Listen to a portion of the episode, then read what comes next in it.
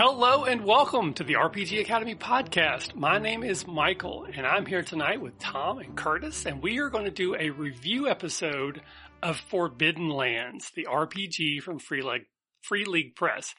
Originally, it was going to be the Bitter Reach campaign, but after looking at the game, I realized there's no way to cover Bitter Reach without also covering Forbidden Lands first. So this is going to be a two-parter that won't be together, but eventually it'll be two episodes. So with that out of the way, let's meet our other co-host. Tom, say hello to everyone.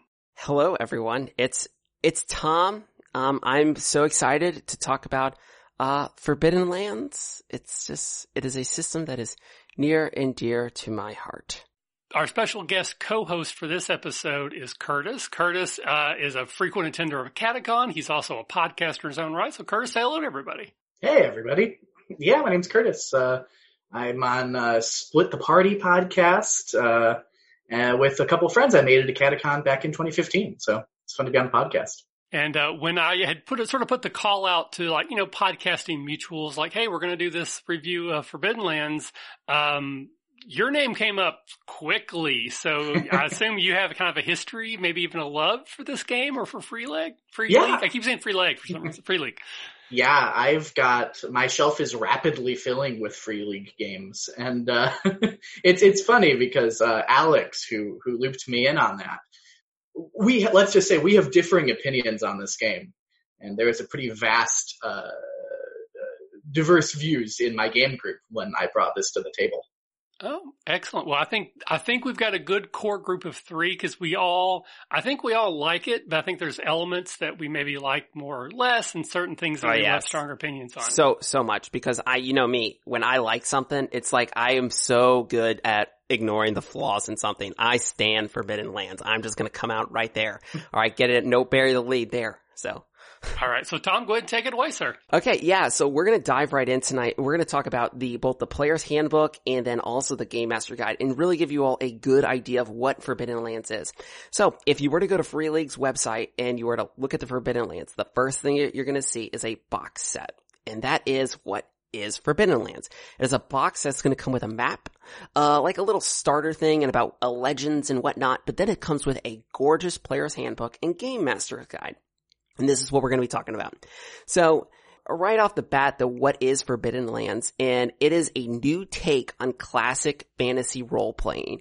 It's a sandbox survival game that really leans into the idea that your characters, and it says they're very clear about this, your characters are raiders and rogues and not heroes. So it's all about how to deal with the moral ambiguity of the Forbidden Lands. And Curtis, I think you said it so when we were talking beforehand, you said it so, so well that it is a game that captures elements of the OSR, but then uses an indies system. Would that be correct? Yeah, I, I, that's about it. I, it. It hits me in both of those sweet spots. It's so good. yeah, it's, it's a, when you pick up the Forbidden Lands at the adventurer's guide. This is the player's handbook. This is, this is the key book right here for all your players. It starts off diving right into what is the Forbidden Lands. And I'm gonna, each of the chapters for Forbidden Lands starts out with this cool flavor text. And I've gotta read the first one, this first one, because I think it captures what the Forbidden Lands is. It says, did you hear the story of the Forbidden Lands? Beyond the mountains, beyond the mists of the north once it was called the Ravenland, our Promised Land. These days strange creatures haunt those valleys. Beasts that should not be, for the land is cursed. And that's what Forbidden Lands is. It is you all as players going into this terrible place and fighting some monsters and probably dying. So obviously this first intro tells you all about, you know, what the RPG is, and we all know what an RPG is. So, Curtis, take it away then. That second chapter then, it talks about your adventurer. We dive into character creation. Yeah, so uh, who are you playing in this weird Forbidden Land? Uh, I was actually going to pull the same thing uh, that you did, Tom, there, and they start with a great little section where I'm just going to uh, paraphrase it, but they the the little opening text in that is just describing a dead character lying on the ground that somebody found, just to set the seed of what you can expect for this game. Uh, so before you even start building your character, just a warning: they might die. oh, m- might's not even. It's just a matter of when. Yeah, yeah. Uh, so uh, so basically, uh, this game, um, as far as character options, is the next chapter. Your adventurer. It goes through different kin. There are basically, I would say, a pretty typical assortment of kin, and this is the equivalent in D and D of race or uh, backgrounds and some other um, settings. So you can play humans, elves, half elves, dwarves, halflings, goblins. Yeah, wolfkin, goblins, and all sorts of stuff. Yeah, I think that's the, the full gist there. Um, what I will say is some of them are pretty interesting in some of the tweaks they gave them, but I think we'll probably get more in depth in that in the Game Master half. Yeah, because uh, there's a whole chapter on kin. But do you do you have a favorite kin then? Oh man, as far as what they did with them, now personally, I'm always partial to playing dwarves. Uh, that's my go-to. But uh, elves, I think, are probably the most interesting ones here. Ah, that's a good choice. Elves are weird in this game, and myself, I'm personally, you know, I am partial to the wolfkin because they're so cool and they're so edgy and they're so great. So, but anyway, continue, Curtis. Yeah, yeah. They the Wolfkin exist here in a weird like everything else has connections to everything, and the Wolfkin are just like, nope, they're crazy and murderous and live in the wild. uh, so so then you get into professions. Um, and again, this will be a pretty familiar list for the most part with a couple tweaks. So you've got your druids, your fighters, your hunters, uh, your minstrels, which are basically bards, uh, rogues and sorcerers. Uh, and then the two uh, sort of different ones to me are the peddlers uh, and the riders. Uh, so you've got one entirely focused on, you know, riding uh, beasts. If you look at the the cover of the box, it's this yes. big lizard thing, which I had one player, my fiance actually, who uh, is immediately she's like, I know that. That's I'm riding that. That's it's funny that you you mentioned that that box cover art is one of the reasons that I bought this game. It's so good. Yeah, and I think it's uh, Simon Stålenhag who did the art for um, the Tales from the Loop too from Free League. Yes. He just did the cover art. He didn't do any of the interior art. Correct. He did the cover art, and then one of the other things which I meant to bring up at the beginning was Nils Gulliksson is a legendary Swedish artist, and a lot of us have seen his art before and don't realize it, and that his art is everywhere in this book. It is a very clear art style. It's very, it's, it's known for its be, its, its inky quality and its old school representation of fantasy elements. It's just really cool and I think captures what the Forbidden Lands is. Yeah, uh, yeah, agree there. Although I will say, don't go looking at the cover art of the box expecting to see that all in the interior. Correct. It's a very different aesthetic. Um, yeah. And uh, yeah, so anyway, those are so those are the the professions. So you get to mix any, and they list you know that certain uh, uh, kin favor certain professions, but they go out of their way to say you know don't feel restricted to that. Um, and uh, and that's the gist there. Uh, you guys have anything to add on those? I, I would just say that they are. I, I love what they've done with the professions. In that, well, I think we'll get to it when we talk about talents. But just because you decide that you want to be a fighter or doesn't mean that you are locked into just hitting stuff. This game is all about giving you as the player I wouldn't say infinite customization because then it makes it feel really complex, but it really allows you to do what you want to do. So if you want to be a fighter who's also, you know, you're really great at cooking up some some beans and hot dogs around the fire, you can do that. Like it's, it's, there's a lot of elements of this game that allows it to be very modular and that's what I love about it. Um, I will say my favorite one is the rider. I love the idea of being, I don't feel like any fantasy system really captures the idea of being a, a knight and this does and it's so cool. Another thing that I think is really neat is that the magic uh, oriented classes or professions are uh, the sorcerer and the druid. Their their uh, spell casting isn't tied to any particular attribute. So you don't have to worry about, well, I'm a sorcerer, so I have to have really high wits. Uh, you can actually have a strong sorcerer. One of my players in my group, uh, Amanda likes to do uh, strength dex wizards. And I can I can confidently say this is one of the only systems I can imagine yes. that you could do that without like having to um, uh, you know hamstring yourself with a character creation choice. Yes, the classic strength dex wizard. uh, yeah, so so then past there, uh, you choose age, which actually has an effect because if the older you are, the lower your um, attributes, but you'll get more skills because your character, you know, well, maybe isn't as strong as uh, they used to be, uh, has uh, some tricks up their sleeve now. Um, and I think you ex- get bonus talents too the older you are.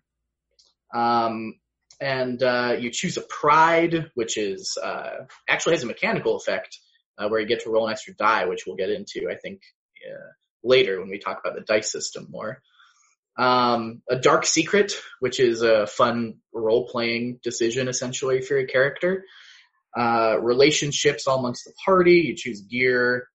Um, one uh, one interesting thing, and this might be this is an area where I know opinions could diverge. Uh, is uh, one of the aspects in gear are consumables. Uh, so this is a game where instead of just kind of waving and saying, "Yeah, you guys have enough food for the uh, journey or enough water, uh, you're actually tracking in an abstracted way. Mm-hmm. Either of you like to talk about that in any more detail? So, for example, you have food, you have water, and you have arrows or um, ammunition. And torches. And torches. And each of those will be given a rating, which is associated with a, a particular die, usually six, eight, maybe higher, but I think six and eight is kind of kind of standard. And each time you utilize those, which in this, the day is broken down into four quarter days. Uh, so you have like morning, day, evening, night. So you don't need torches during the day unless you're going into a, like a cavern. You don't need uh, food overnight, but you need it in other times. You roll the die that's associated with this rating, and as long as you don't roll a one or a two, you still have food. If you roll a one or a two, then your die steps down. So if it was a D8, now it's a D6. If it was already a D6, then you're out. So basically you, you keep rolling threes and higher, then you have infinite water. If you roll one and two, the first quarter day, even though you just left town, you could be completely out of stuff. And, and again, I'm going to jump in here just quickly. The game for me, and the two times I've ran it, is it breaks down into two very clear parts. There's the exploration part, and then there's the interacting with like ruins and fighting part. And the fact that you need to track these things and there's a way to do it is, is instrumental to the way the game functions. So if you're going to track food and water and torches and ammunition, I think this is a cool, fun way to do that. Uh, it sort of reminds me of Shadow the Demon Lord, where you don't actually track like arrows, for example, ammunition, but if you ever critically fumble an attack, that then means you're out of those. So if you're shooting your bow and you roll a one, now you're out of arrows. That's what that means. Uh, and I think that's just a better way than like tick marks on sheets, like, oh, about 47 arrows, so I have 47 attacks. Uh, so I actually kind of, even though I'm not the crunch heavy person, I like this way of tracking. Yeah, I agree because one of the things that I always want to play a game where I track consumables, like I just want to, but whenever we start doing that, we just stop after two sessions because we're all tired of it. But this is so easy because honestly, you're only tracking if you have a D12, a D8, or a D6. But when you're playing it, it makes you feel really cool. Like, oh yeah, we're tracking consumables. We're playing a simulation game, but you're not. And so it really does kind of capture that OSR survival aspect but in a very simple, cool way. And I like that. Tied into that is the, the game has mechanical ways to not punish you, but interact with it. So, you know, something could happen that you have to roll for food again. Uh, you know, maybe there's an animal in camp or you fall in water and your water may have gotten, your torches got wet or your food got ruined. So even though things are going well, they can go from going well to going poorly so quickly in this game. Yes. Yeah. And, uh, yeah, we'll get into the, those good old mishaps later. And, and that this is, I think, the first way that we've come to in several that we will that this game really mechanizes that exploration aspect of the game, which is a big part of my love for it. Absolutely. yeah, I really think that when you look at ultimately what's a game about, uh, you know, a game can bill itself as an exploration game, but if the mechanics are all combat, looking at you, first edition of Numenera, that uh, it uh, you know it's it's hard to say that's really what a, game's about. D and D, similarly, I think, my opinion. Um, and so the last thing I wanted to get into, where you can really see what this game wants the players to do, is if you look at the experience. Uh, experience in this game is generated by a question list that the GM yes. asks at the end of the session. Um, and so you can kind of uh, interpret from that the um, what uh, what players will fit here and be like, oh, so if I want XP, I should do that. Uh, so it you get one for just being there.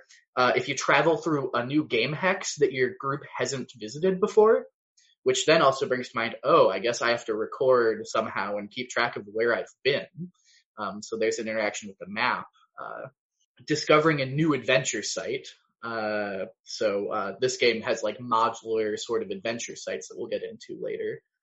Defeating monsters, uh, finding treasure, building a function of stronghold. So, oh, okay, I guess I get to have a stronghold.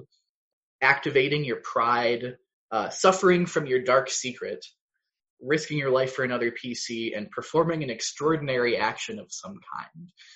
And I mean, as a GM, my style is just to ask the list. I don't, I let people decide for themselves whether they think what they did was extraordinary or, or you know, et cetera, et cetera.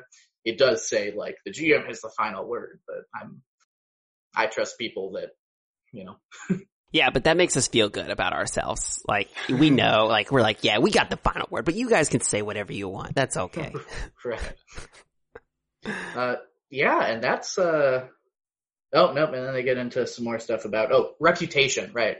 So as you, uh, perform, you know, uh, certain deeds that gain you certain renown, you might, uh, end up, um, being more well known. Uh, you actually will do a dice roll to see if you are recognized upon entering, uh, someplace. yes. Uh, yeah. So, so that is that initial, uh, uh, building the character section. Do we jump, then we jump into the skills, correct? Well, I, I, wanted to jump in just quick and ask a question. This is probably completely out of place, but uh, one of the things that I cross in the sections I'm covering is your reputation. And from what I could read, because I didn't read the other parts, is that there really isn't a positive negative. It's just it goes up. And if it's higher, people are more likely to re- recognize you. But it's not like, you know, you could have like a positive eight and a negative 12. It's just whether people recognize you or not. And the DM is up to, or GM's up to their discretion on what it means if you're recognized. Is that accurate? Yeah, yeah, definitely. And I, I, my assumption is that so much of this game are like if you if you read into the lore and the uh, different factions is that what might be very positively viewed by the Rust brothers might be really negatively viewed by the uh, the the Raven sisters. Mm-hmm. So I think that that's a really good way that, you know, you can't just say, well, saving this person makes you ingratiated to everyone since only half of the people are going to like that you saved any but individual person. And one of the things that's so clear about this game is that they don't talk about these are the good guys or these are the bad guys.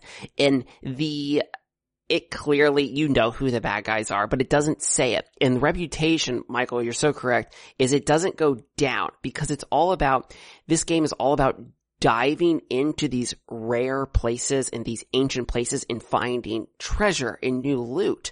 So when you find these things, your reputation goes up, which actually it may be cool, like, hey, people know who we are, but now when you walk into town, people are like, oh, wait a second, these people are really wealthy and they have this really fancy thing and now we're gonna steal it. And so it's all about just like, you now, as your reputation goes up, you have a target on your back. So it, I love it. All right, so I'm sorry, Curtis. Go ahead. You were going to cover skills. Yeah. Uh, so so basically, this there are four skills for each attribute. So under strength, you've got your might, your endurance, your melee, and interestingly, crafting is a, a strength skill. Um, so, uh, you know, that physical labor of actually, you know, creating something, which, which I thought was an interesting little twist. So it's not just brute force, it's also craftsmanship. Under agility, you've got stealth, sleight of hand, uh, move and marksmanship, which I think all follow pretty logically. Under wits, you've got scouting, lore, survival, and insight, which again I think are fairly straightforward. Uh, this game doesn't have any perception skill, which is another like OSR kind of feature brought into this. Instead, uh, that scouting is uh, when you're sort of actually going out and checking out a certain area. Broadly speaking, it specifies that hidden things should be just narratively discovered, not like you shouldn't have to do a scouting roll for like looking around the inside of a room or something. And then under empathy, you've got manipulation, performance, healing, and animal handling. Yeah, and these skills, under those skills, you mentioned all the different attributes. One of the things I want to point out, which I think is important. So the way that this game handles what they're called kin, but you have, but in regards to everything, these are different fantasy races and how they handle this is not necessarily that certain races are worse than others or that certain races are taking negatives, but each race has one thing that they are really good at. So, which is your key attribute. And what that means then is that everybody can usually take up to a certain number in an attribute. But based on what kin you pick, you now have the ability to go even higher. So you're just getting better at that. For example, the elf, your key attribute is the agility. So you are able to be more agile than any of the other kin. Yeah, and, and likewise, each uh, profession also has a key attribute, which also bumps it by one. So yes, uh, it it's a much more free form sort of way that's just kind of raising ceilings. Mm-hmm. Which again is, is something I appreciate. Again, you know, again, I, am the D and D stand here. I love D and D, but there are things about it I don't like, and that's one one of the things that always has frustrated me is that as like say you're an elf, you're supposed to be this almost unearthly, you know, graceful being. So your dexterity should be really high, but there's nothing mechanically that says my elf has to have a higher dex than you. You could have a dwarf with a 19 dex if you just, that's the way you build your character. So I kind of feel like there should be a difference where elves, maybe not every elf is as dexterous as this particular dwarf, but the most dexterous elves are more dexterous than this dexterous, dexterous elf or dwarf, sorry. So I'd like the idea that certain kin professions actually give you a higher bar that you can get to. That feels like a very good way to differentiate those. Mm-hmm. Yeah, and I th- I believe after character creation, correct me if I'm wrong, if either of you have brushed up on that, but attributes are your attributes. You don't bring them up or down after. They don't yep. go up or down. And they're also your hit points mm-hmm. that don't go up or down uh, this is a deadly system. Your character's going to die. Yes. Get, yeah. It's so good. And then after the skills, we hop over to the talents, which is we, you don't, your attributes and your skills don't go up like D&D. Talents are how you level up in this game. So what is a talent? A talent is a cool mechanical thing that your character can do. This is where you're going to really level up and change your character and evolve your character as the game progresses. So an example of a talent is something like a spear fighter. So you now, if you choose the spear fighter talent, you now get to roll extra dice when you're using a spear. So that's really plain and simple what a talent is. You take a talent and it allows you to do something that's really cool. And then each talent then has a rank. And so this is what, like what Curtis was talking about, how you gain experience. This is what you're using experience for.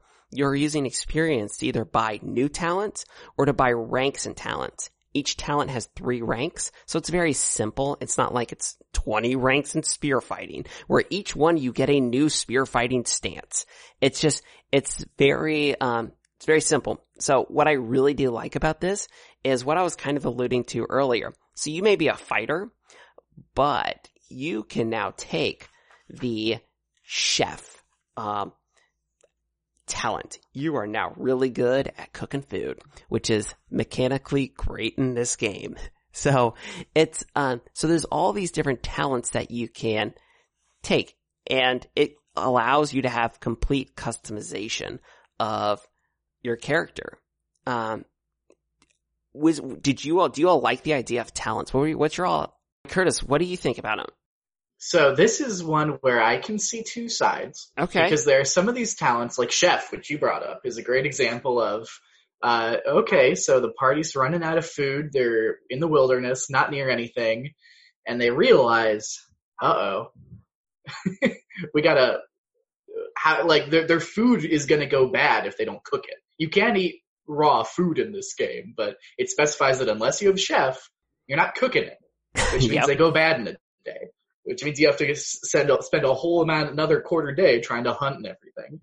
Uh, so I've had some people in my groups frustrated at that, but my view kind of is that yeah, that's what XP is for. Yeah, You know that that as you learn new skills, uh, that you know I it's it's I think a typical RPG mindset to want to be like okay, so I'm going to get stronger. And uh, you know, I'm gonna learn how to fight with uh my sword better but this game is saying, no, no, you need to learn how to cook. You need to learn how to repair your weapons and armor and that sort of thing uh, for experience, not just learn how to fight better. No, it's so true too because you ha- it's it's you have that session where you're in the wilderness and all your food spoils because you don't have cook. Hey, that means on the next session you now spend your experience points to get the chef talent. And now you're set. And so that's what I really, as you're playing the game, you learn. And because it's not like a system where you're taking a certain class and you're locked into this, these are available to anyone. So as you learn, you're like, oh wait, this is cool. I want to ride a horse and hit stuff on the horse. Now you can take the horse fighter talent. And it's just like, it's, so there's this, me personally, like I just love, I was, I've, I, that you can actually make a really cool mounted, like combat character. Like I can take the horseback fighting and I can take the spear fighter and now I can be like a jousting knight riding across the plains of the Ravenland. That is awesome. Like I love Yeah, that. th- this game's just half a step away from being a classless system, but just enough that it suggests for you what you you know is plausible to be doing. Yes. Which is very similar to several other free league games like Symbaroum, which we have covered. So it's very, it's, they say it's classless, but it's not really. Alright. So that brings us into the, this is, we're still in the meat of it, but Michael, let's talk about combat and damage. And I think this is where we really need to talk about the mutant year zero system. So I, I'm not familiar with that system, so I only know how the dice work from this game. Then you know the mutant year zero system. Okay. So yeah, so I, I'm covering combat and damage, and I will say that for me, this game feels crunchier than what I'm used to, and that's D&D 5e, though I skip and ignore so many rules in 5e that it's probably not as crunchy for me as it is for most, but I don't know this system well enough to know what I can skip and what I can ignore, so it feels like there's more crunch to it but having said that, it also kind of makes sense. Like there isn't anything that's counterintuitive. It's just I feel like there's a lot of information that everyone at the table needs to know. Because if I'm doing a thing as an NPC or as a monster, you could potentially have interruption actions or reactions and you need to know that you can do that, but you also need to know that you have limitations on if you can do that based on what you've already done, or if you do a reaction, it will limit then what you can do. So at a very high level, you're going to be rolling a lot of D6s. But these D6s are going to fall into multiple categories. If you buy the, the Free League version or Forbidden Lands dice set, they actually have different colors. So we've already talked about you have your attributes. So for like melee combat, it's strength. And then one of the skills is melee or melee, however you say that. So if I'm going to attack someone as a character, I'm going to have a number of D6s based off of my strength, which is probably one, two, three, or four. I think four is pretty high. And then I'm going to have a number of D6s based on my skills. So if I have a, the melee skill, I might have one or two or three D6s that are that color. Then if I'm using a weapon, I'm probably going to have a D6 or so based off of the weapon I'm using. And I'm going to roll all these D6s together. So, so many for skill, so many for the attribute, so many for gear. And you're looking for sixes or for successes. In the game, it has a special symbol, but basically you're looking for sixes. You're allowed to push if you don't like the results. In most cases, there's some cases you can't, uh, particularly I believe in like magic. There's some uh, times you can't push, but I'm not 100% sure. But most of the time you're going to be able to push. If you push, you can re-roll as many of those as you want, unless they roll to one. You're not allowed to re-roll ones. Ones don't mean anything unless you push. But once you have pushed, those ones then become important. So then you roll whatever you want to. And now you, again, you're looking for successes and you're looking for ones. If you push, those ones hurt yourself. So I think they're called banes in the game. So if you're attacking with a weapon, strength attack, and you roll two banes, congratulations. You just did two points of damage to yourself somehow, but you also may have hit. And all you need is one success in most cases to be successful. Additional successes might up, like damage, for example, is an additional point of damage. And you also get willpower points through pushing yourself and getting damage. So if you push yourself and you get some ones, you get willpower points. Congratulations. That's how you activate some of your talents. And that's how you activate magic. But you can kill yourself by pushing. So you have to be very careful. Uh, I'm sure I left out some big stuff. So Tom or want anything else within the dice system that needs to be clarified? Uh, you, you got, uh, yeah, the, the gist of it. I, I'll say just to, to, cause I'm coming at it from a different perspective, I think, as far as some of the, uh, the pushing and the, um, the, the damage and strain you receive through that. You know, this is a game of desperation, right? Uh, so it's not even necessarily the damage, but just that you're exhausting yourself if you were to, because I actually have had players uh, who push themselves, just end up all ones and they're out from from yeah. a certain action. That's happened to me a couple times, and uh, luckily never, I don't think, in combat, but uh, in a situation where then they could rest afterwards after they try to perform some kind of activity. I think trying to uh, de-lodge a boat from a shore, somebody just totally went unconscious. Um, but uh, beach is uh, dangerous. yeah, well, life's a beach, and then you die. No, Michael, I think that so I come down on the complete opposite side of you, and I don't. And we talked about this. I don't think this game is crunchy at all because. All right, this is why we all know, Michael, you are Professor Fluff. So you ignore you ignore 90% of all the rules in Dungeons and Dragons anyway.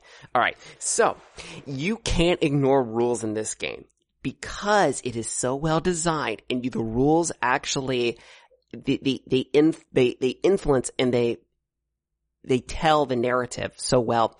And but what I think this game boils down to, and the way I would describe this as to somebody, is that you literally you just want to roll one six. That's all you need. And you have succeeded. There's all this sort of ancillary stuff, but what makes this game so much, so much simpler, I would say, than a traditional fantasy or D20 system is that everybody is using the core rules. So everybody is trying to do the same thing. Roll the D6. There's not all of these ancillary things such as this person is raging or this this person is using the spell system because the spell system in this game is literally the same thing. It's just rolling a d6.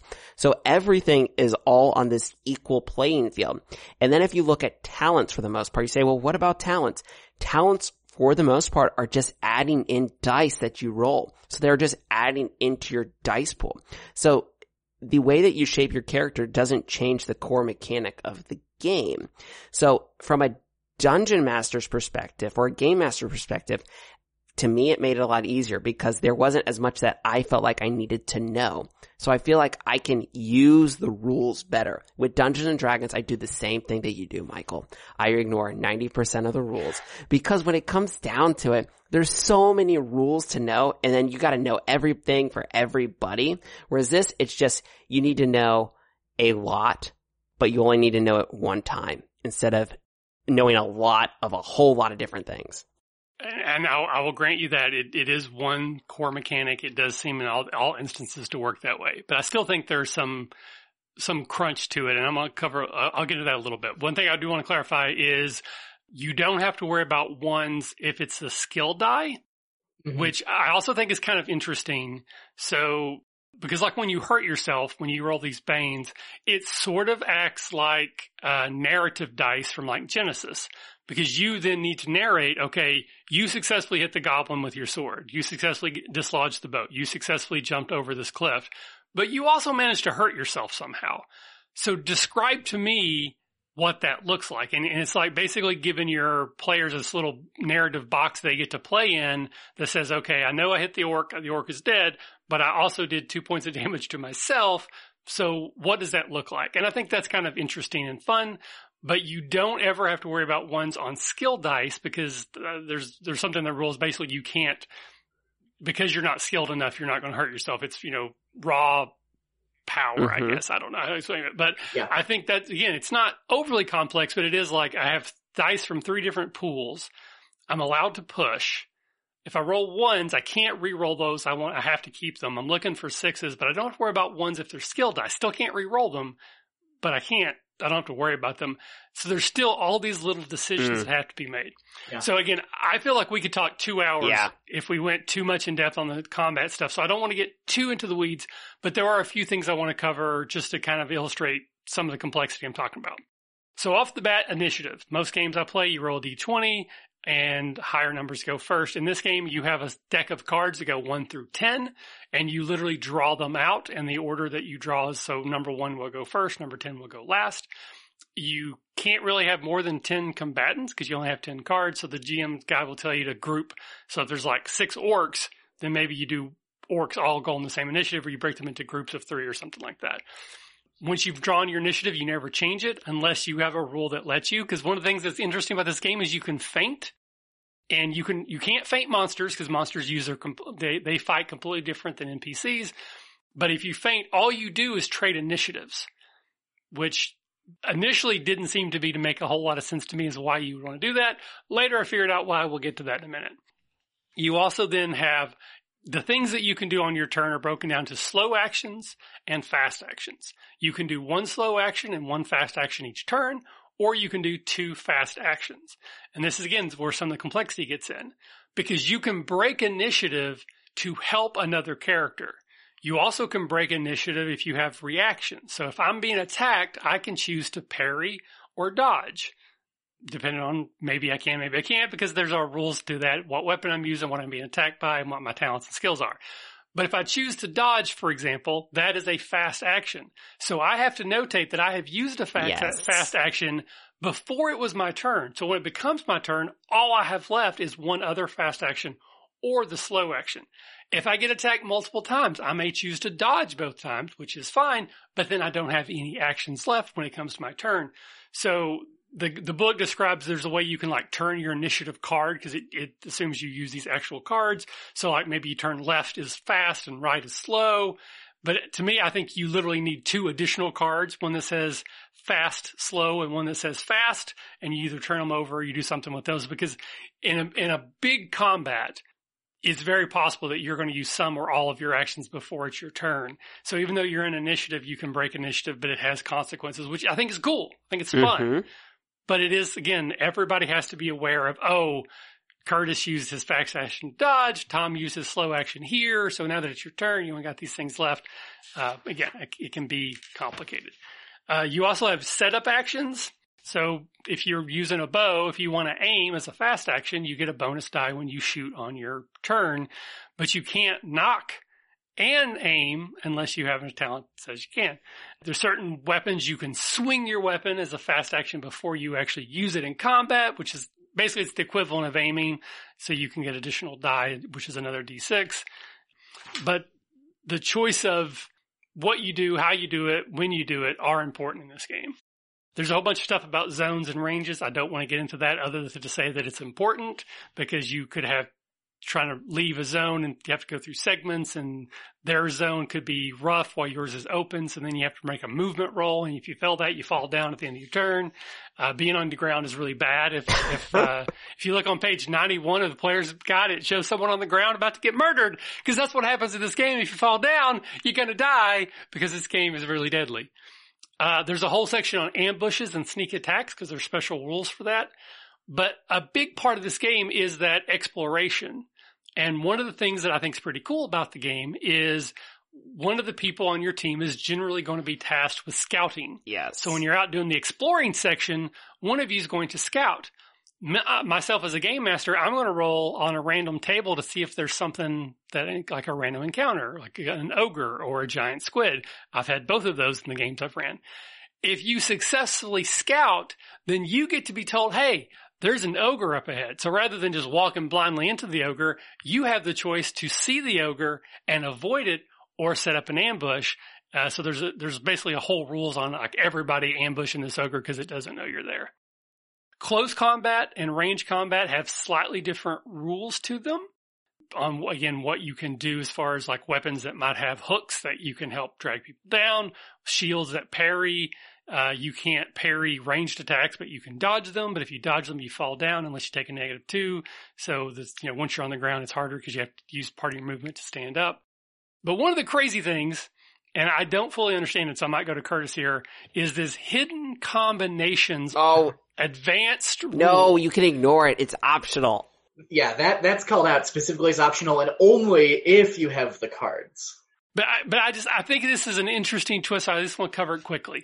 So you have the option if you are in close combat with another NPC, not a monster, because monsters use their own rules, that each of the participants would get a deck of cards that has like options like strike, prepare, hinder, maneuver, double up, which is basically do the same thing twice. You have a hand of cards. You choose two of them and you lay them down hidden from each other and then you turn them up one at a time.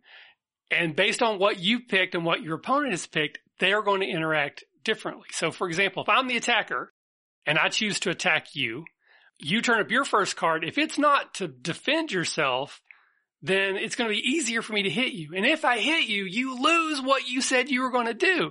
So if you're the defender and you're like, all right, I'm supposed to hit this fool twice, but you let me hit you first, then you don't get to do anything and I get to hit you again. So that's where feint comes in because I want to switch my initiative so that I'm now the attacker so that I can go before you, which limits your options and hidden combinations.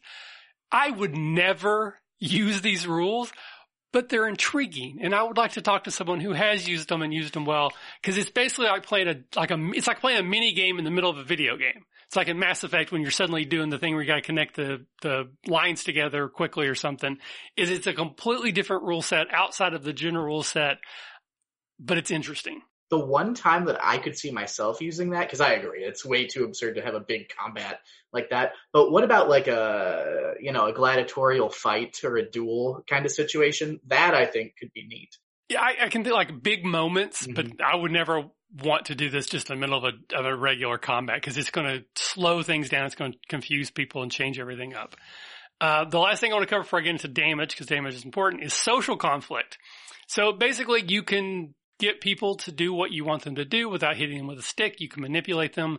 But part of this, there's like these rules of, of, uh, where you start from. If you have more people on your side, you get dice. If you, if they have more people on their side, you don't. Your reputation score. But what I love about this is my favorite thing about social combat is if I win the roll and tell you to do something, you have two options. You can either do what I say or you have to attack me immediately. Like those are your options. So even if I convince you with like this great telling of like I'm trying to influence you or intimidate you or persuade you, it doesn't matter.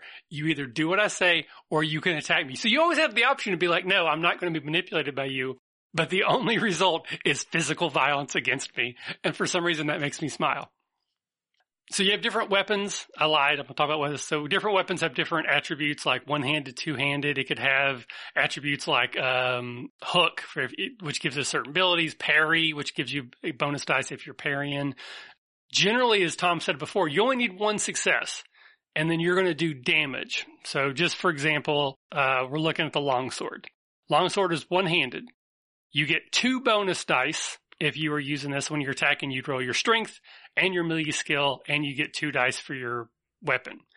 Uh, the damage is two. So if I have one success, I'm going to do two damage. If I have three successes, I'll do three damage. If I have five success, I'll do six damage. So the first one just means you hit, and then each additional success after that does one additional point of damage. It's so simple. You roll a six, and then stuff that's happens. it. but if you roll a one on your gear, in this case your weapon, and you push, because if you don't push, ones don't matter. But if you push, then you're going to step down that bonus. So if that longsword go from plus two to a plus one, you can craft and repair it after the battle. But in the middle of the battle, now it only gives you plus one. If you push again later And now you have additional ones on that sword. You actually can break your weapon. So your weapons and your just your gear in general losing their efficiency and being broken is another aspect of this game you have to deal with. So yeah, your food may have been spoiled, but you also may have broken your only spear in the battle or even in hunting this boar. And now you've got to repair your spear or you don't have that when you go into your next battle. So damage, basically we covered your attributes are your hit points. So if your strength is four, you have four hit points in your strength. Your agility, your wits, and your empathy. And certain attacks can damage each of those differently. So most attacks default to strength. So most of the time you're going to take damage in strength, but other types of damage will affect you differently. So like, um, others to agility, so like fatigue and exhaustion, wits is fear and panic, and empathy is cynicism and distrust. If you go to zero, in any of these, you are broken.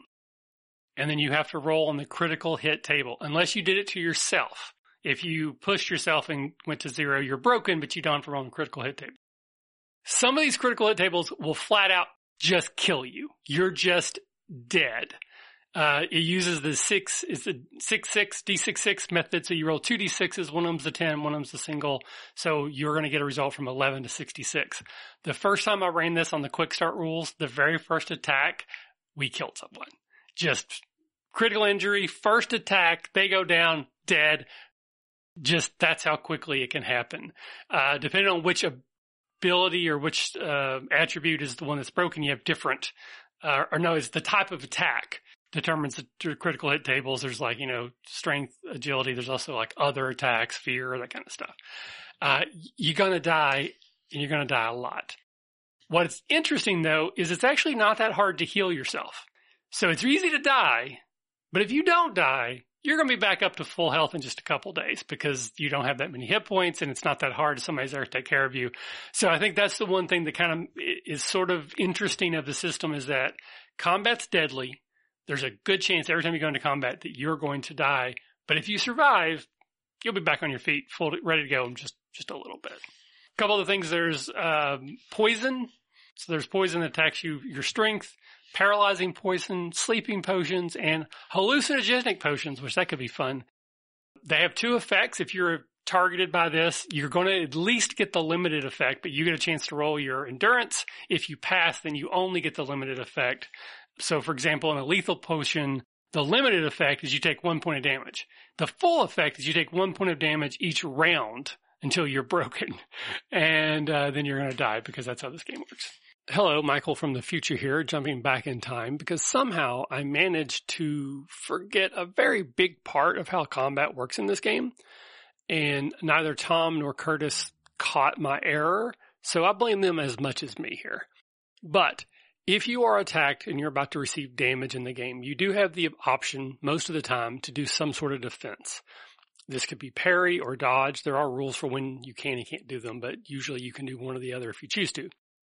Uh, if so, you're going to roll some dice for those actions and any successes you get, so any sixes that you get when you're rolling a defense subtracts from sixes that hit you. And if you are able to get rid of all the sixes that hit you, so the person attacking you rolled three successes, three sixes, and you roll three sixes defense, then they miss and no damage is taken. If some of that damage does end up going through, so maybe you rolled two sixes on your defense, but the attackers rolled four sixes on their attack, and you're wearing armor, then you also get to roll armor, which will have a rating based on the type of armor it is. It'll be a number of d6s, and again, you roll those.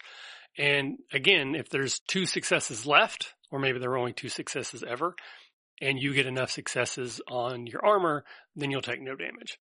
So if you're wearing armor, you'll get to roll that. You may also get to roll for parry or dodge, depending on if you have those actions and you take them.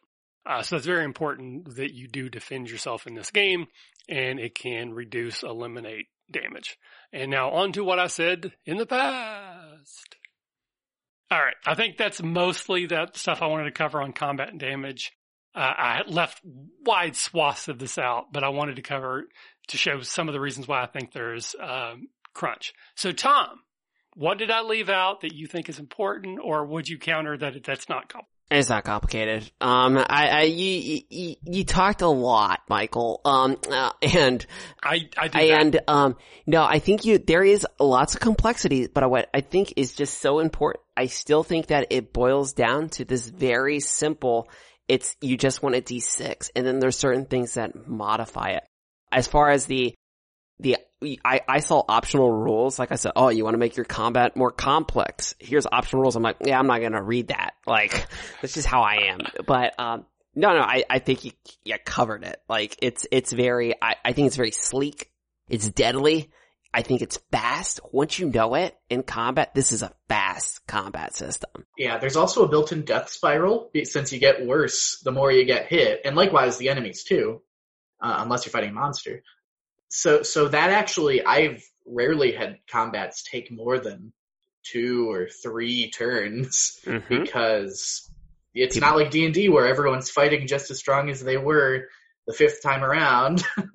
Everybody's really on their last legs after a couple uh, couple rounds, which also makes that initiative Pe- really important. People be dying. So Yeah. I- Um, and another another tool that really does, I think, help the flow of things. If you get their propri- proprietary dice that are color coded and have the symbols, the skill dice don't have the death symbol. They just have a one, so you know that you can not worry about keeping track of which one that is because it tells you essentially. Right. Yeah, I would buy the dice. I, I highly recommend it. So, uh, I, I didn't get, didn't read my, uh, little blurb, though there is a blurb on the combat and damage.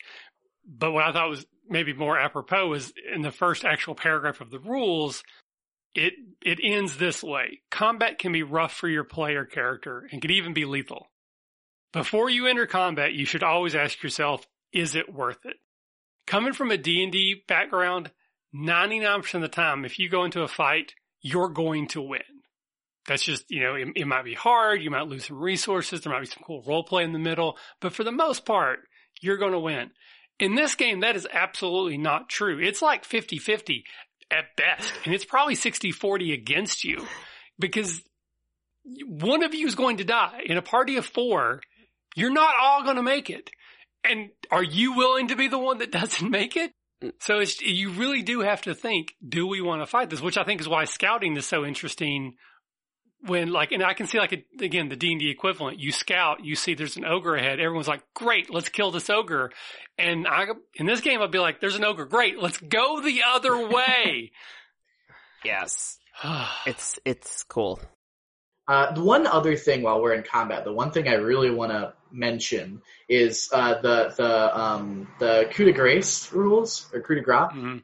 You have to to to kill a helpless enemy. You have to or you have to fail on an empathy roll. Yes, I just think that's a really neat uh, way of looking at it. Is you have to make an empathy roll. This person is you know probably begging for their life, and you have to ignore their humanity or elfanity or orcmanity and uh, you know somehow find the like evil within you to kill this uh, hostage. it's very good. Yeah, it's an interesting role.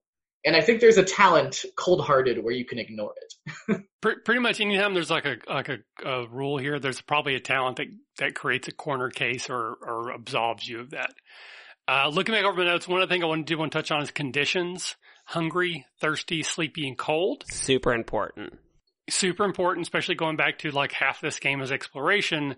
If you are hungry, thirsty, or sleepy uh, or cold, it affects whether or not you can heal. It can cause you to lose attribute points so that you will not be in top shape. Uh, the Bitter Reach campaign, which again we're going to do in a future episode, is all about being in the cold, and I'm sure there's probably additional rules in there uh, about that. But we haven't got to that yet. Uh, the other big section I have is magic. And to Tom's point, magic is going to work kind of similar. You're going to roll some d6s. You're looking for a d6. You have talents that allow you to cast types of spells and they're not, this isn't D&D. You don't have, it's not broken down that way, but you have, I think they're called disciplines. Mhm. And there's a talent for each discipline. The discipline allows you to cast magic of that discipline, any spell of your rank or less. In this book, everything is ranked one, two, or three. So if you have rank two in, say, healing, you can cast any one or two rank spell. You can also try to chance casting, which is where you roll higher than your rank, but you're guaranteed to get a mishap. Where if you don't do that, there's a chance you will, depends on what you roll. Uh, and one of the mishap just straight up kills you. Just so you know, if you're rolling on that, there's a chance you're just going to be dead because you're going to die. Just get used to that. Uh, you need willpower points to cast spells. That's how you power them. You get willpower points again by pushing yourself and failing and getting some ones. You can still succeed, but you get some ones and you get willpower points. You can spend more willpower points than required to cast the spell to kind of beef it up and it will count as a higher rank. I think those are the big things. Um, there's several dis- different different disciplines in the core book. I'm sure the campaign guides that come out will include those. So you have general spells. I think everyone can cast those if you have any discipline and it's like magical seal, sense magic, dispel magic. Then you have healing spells that do pretty much what you would think. Though the, the highest level is weather master, which doesn't make sense for healing for me, but basically you can create weather anomalies uh, shape shifting, which is very much like your druid. You can talk to animals. You can take the like the, the eye of the hawk and you can see better. The uh, deer's dash, you can run faster, or you can just turn into an animal, which is kind of interesting because you have to cast it again to get out of it. But it says that you take on the attributes of the animal, which doesn't mean you can speak. So I don't know how that works. Awareness, like light bringer, you bring a light. Telepathy, you can you know talk telepathically. Symbolism, which I think was kind of an interesting one. Basically, you create like a symbol and it can cause people to be drawn to it or be, uh, you know, pushed away from it. it. Can blind people. It can create illusions. Ultimately, you can create portals. Portals are interesting because when you create a portal, you go into a demonic realm and that's kind of where the spell ends. You're in the demonic realm. It says you can create another portal once you're on the other side and then you can come out anywhere you want. But it's not like you bypass. You have to go into the demonic realm and then cast it again to get out the other side. And demons are a big part of this game. We'll get to that in bestiarity and they are bad mo. I'm just talking about demons. Uh, Stone Song, which basically makes you an earthbender from Avatar The Last Airbender. Blood magic and death magic. Uh, the highest level death magic is weight of ages. You can cause people to age.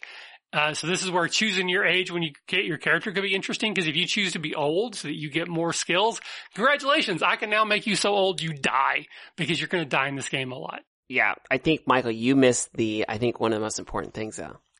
Whenever you cast a spell, you don't fail. Your spell always succeeds no matter what. So, but what your dice do then is if you roll successes, they make your spell more powerful.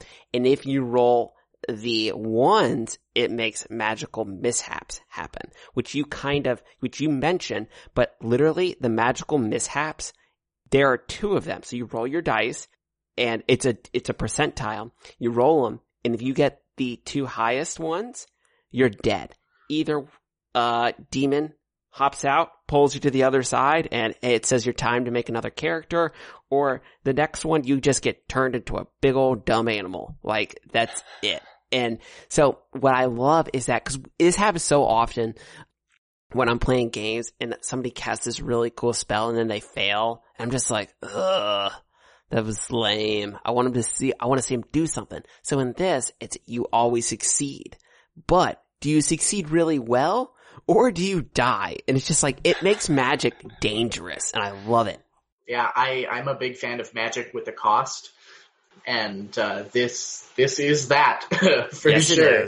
Uh, and, and the, the, again, the thing that's fueling the magic, that willpower, you get willpower by, uh, pushing yourself. So it's again reinforcing the need to engage with that theme of like desperate people, uh, basically totally in over their heads who are really living on the edge and struggling. Uh, and then that kind of creates this feedback loop of you get more to do, like the magic or, or other talents. That's actually one of my kind of problems with the system I'll just talk about here is I don't like, I'm not a huge fan, I should say, of how you get willpower points through the pushing of yourself.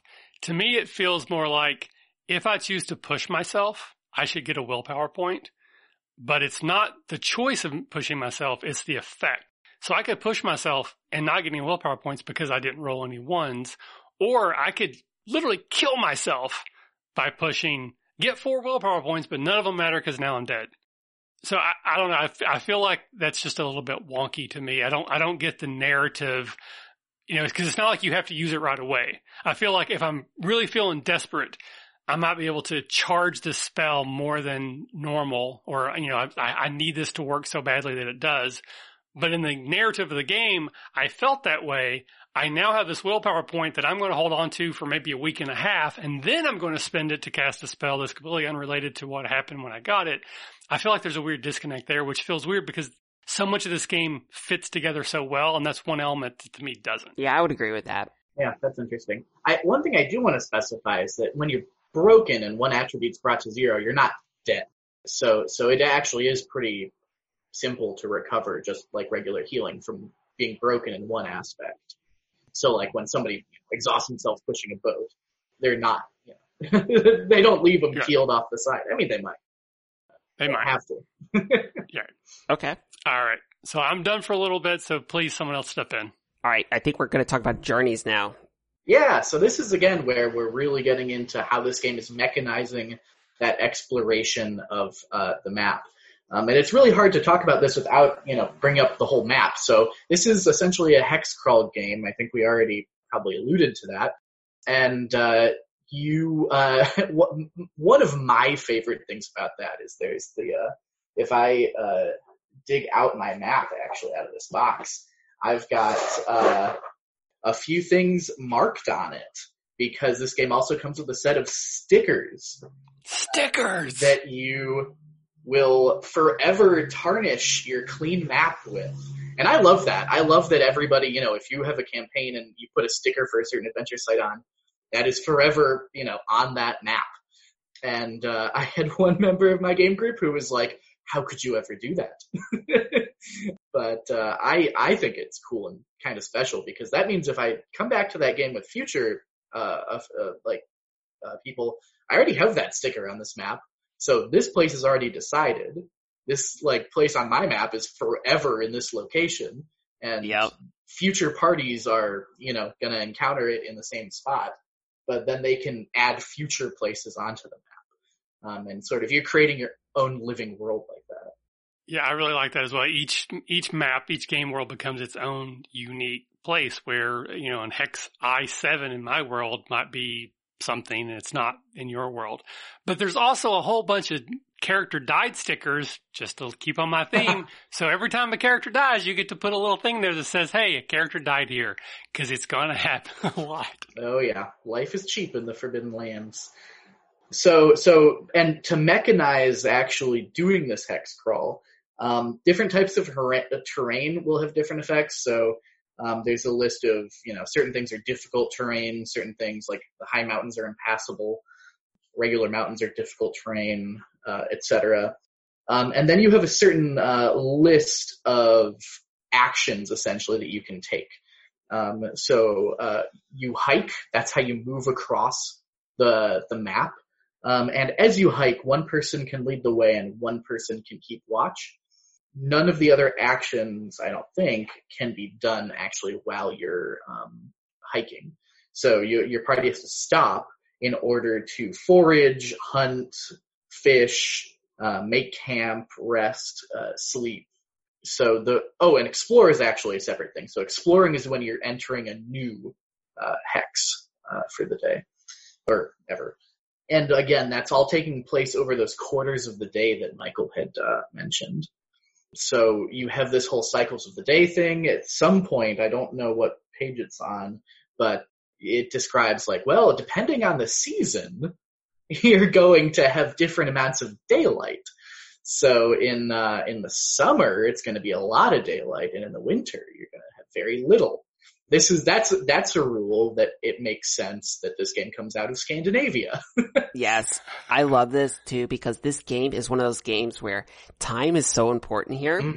So I just want to have like a big old calendar playing this game that, so I can really track how far my players have moved and where they were at this date and everything. And this is really just, um, this game is tapping into that whole idea of wanting to Tom's organizational side and data and take, and this is, there is just, if you wanted to take data from this game, it, you can, and it's so great.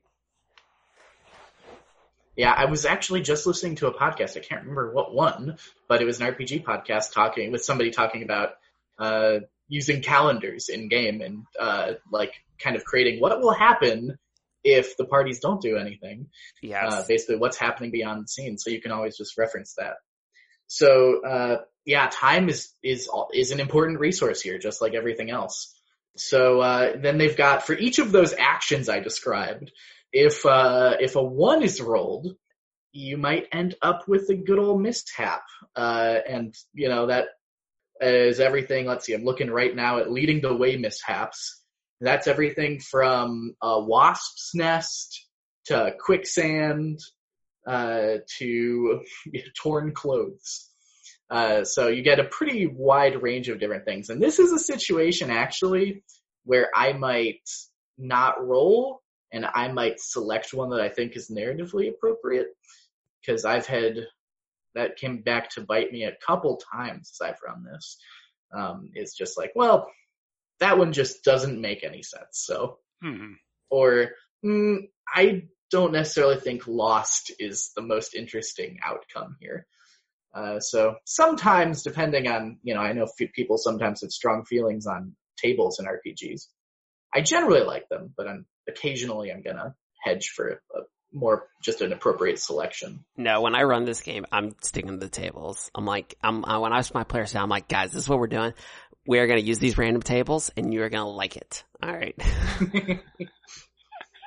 uh, yeah, so yeah, so like I said, I think that's the gist. They also have rules for sea travel if you go by sea. Um, they're also I've used those rules for um, rivers too, since yes. they're uh, all across the the map. There are a bunch of rivers that flow through, and uh, yeah, I think that's the gist. I'm just I again was very happy to encounter a game that says it's about exploration that actually like puts rules behind what it says the game is about. That it's not just, uh, you know, you can describe what happens over the adventure. Yeah, no, these are core to it, which is, it's so cool. And my only suggestion for how I would recommend playing this game is to really lean into them and these allow you to really slow the pace down of the game. And one of the things that I always run into when I'm running a game is that I want to do exploration, but there's just not anything there for it. So we just wind up chewing through plot instead. And it can be so taxing from the GM's perspective, to just always having more plot. Whereas this is really, you can just really dial back the pace of the game, set up camps, have your players go fishing and track some different things. And it, it does it in a, I think in a well way, a good way. One thing I don't, I don't know if you made it super clear or not. Maybe I'm just dumb. Well, we know I'm dumb. Uh, but when you have an adventuring party, each party member takes on a certain role as you're traveling. So only one person can quote unquote lead the way. Now this can change either every quarter day, but you know, if you have a talent or higher skill, that makes sense for you to lead the way. Uh, one other person can scout certain, so you have certain roles that you take on uh, but only one person can scout. You can't have like, I don't think three people scouting that lead the way. And I think there's four different things that you can do. There's lead the way, scout, and then there's two others, I think. There's hunting and there's fishing and then there's, um, gathering. Yeah. yeah. But you can't do that while you're traveling. I thought there were two others you could do. So I guess it's just lead the way and scouting. Yeah. Which again can dictate how well you're getting around. But then when it's time to make camp, there's a make the camp roll which can also have a mishap. You could accidentally set your camp up on an, a fire ant hill, mm-hmm. or uh, a bear may come in the middle of the night and take your food away. Uh, one of the times I ran this from the quick start rules, uh, there was a fire, and everybody had to make a movement roll or lost one item that they had carried. So they had one piece of gear they had to say was destroyed in the fire that swarmed through camp. Yeah. The, the rules here, if anybody listening has ever played Ryutama, it's very, very similar to that. Where every there's camping roles, everybody has different things that they're doing, and I love that game, and I that's why I think I really like this game too for this same reason. And I'll just throw it in here. Um, if you, if anything we've said so far, because we're like half done, is interesting, go to the Free League website. I'll have a link in our show notes. There's a quick start rule set for this, which is completely free. It's a 154 page quick start PDF. comes with four pregen characters. It comes with a lot of these rules from, I mean, there's like a whole bunch of what we already covered. It's completely free and it comes with a, um, adventure location. So I've ran this game twice now using nothing but the quick start. It's definitely enough for you to get in and, and try this game out and have fun with it. Absolutely. So I think that brings us to the stronghold. And this is pretty brief because this is, this is the end goal for most games. This is, it says it right at the beginning. You're traveling into the Forbidden Lands for fame and glory and for fortune. And the end goal here is make a stronghold and make a name for yourself. So they have rules in here for how to make a stronghold. Uh, they're very detailed and they also come with the game has a stronghold sheet where you can track things. Because this game, we've already said, is there's lots of stuff to track here. But what a stronghold is, is it is a base of operations. It is a place where your players can go in the middle of this terrible place and be safe. Strongholds then can grow and there are you can buy new parts of your stronghold. So you can buy libraries, forges, um, mines, all this different stuff. There's everything. And then as well, you can hire people. These are specialized occupations that these different people in the Forbidden Lands have, and they've come to work at your stronghold. So you can have carpenters, you can have executioners, you know, to take care of the ne'er-do-wells. Uh, and there's all sorts of millers and smiths. And what's so cool about this is this is straight up civilization, Sid Meier civilization in a game, in an RPG format because what you're doing is you're hiring underlings or hirelings to manage these different things that you have built in your stronghold. Without your hirelings, your func- stronghold functions, they don't work. So there's this it's a lot to track, but they give you the stronghold sheet. And then also I'm going to jump all the way into the game master's guide because this ties right into it. Right at the beginning of the game master's guide, there is a table for random encounters of stuff that happens at the stronghold. So your characters, they got their stronghold. They're like, all right, hirelings, you stay here. Make sure nothing happens. We're going to go off and explore. Your players go off and explore and then while they're gone, you get to roll some dice to see what happens. And there's all sorts of stuff like, um, little Jimmy accidentally burned down the hay storage or, hey, a band of orcs are now surrounding your stronghold when you return. And it's just like, just stuff like that. So it's, it's strongholds add a new element to the game to when you feel like you've reached a point where like, hey, we don't really want to explore anymore. We want to do something else. That's what strongholds are for. And the, oh, if you aren't back and they have no way to get paid, here's what happens. yes. it's so good. So, uh, that, that's strongholds. And I, so what I think it's super cool. There is, if you want to do stronghold management, it's right here. Yeah, that's a part of the game I haven't gotten to engage with yet, but I really want to. Yeah, I don't know if in my games, if we'll engage with that aspect, but I like that it's there and I like what it is and it's, it's simple enough. And I'm like, oh, this is cool.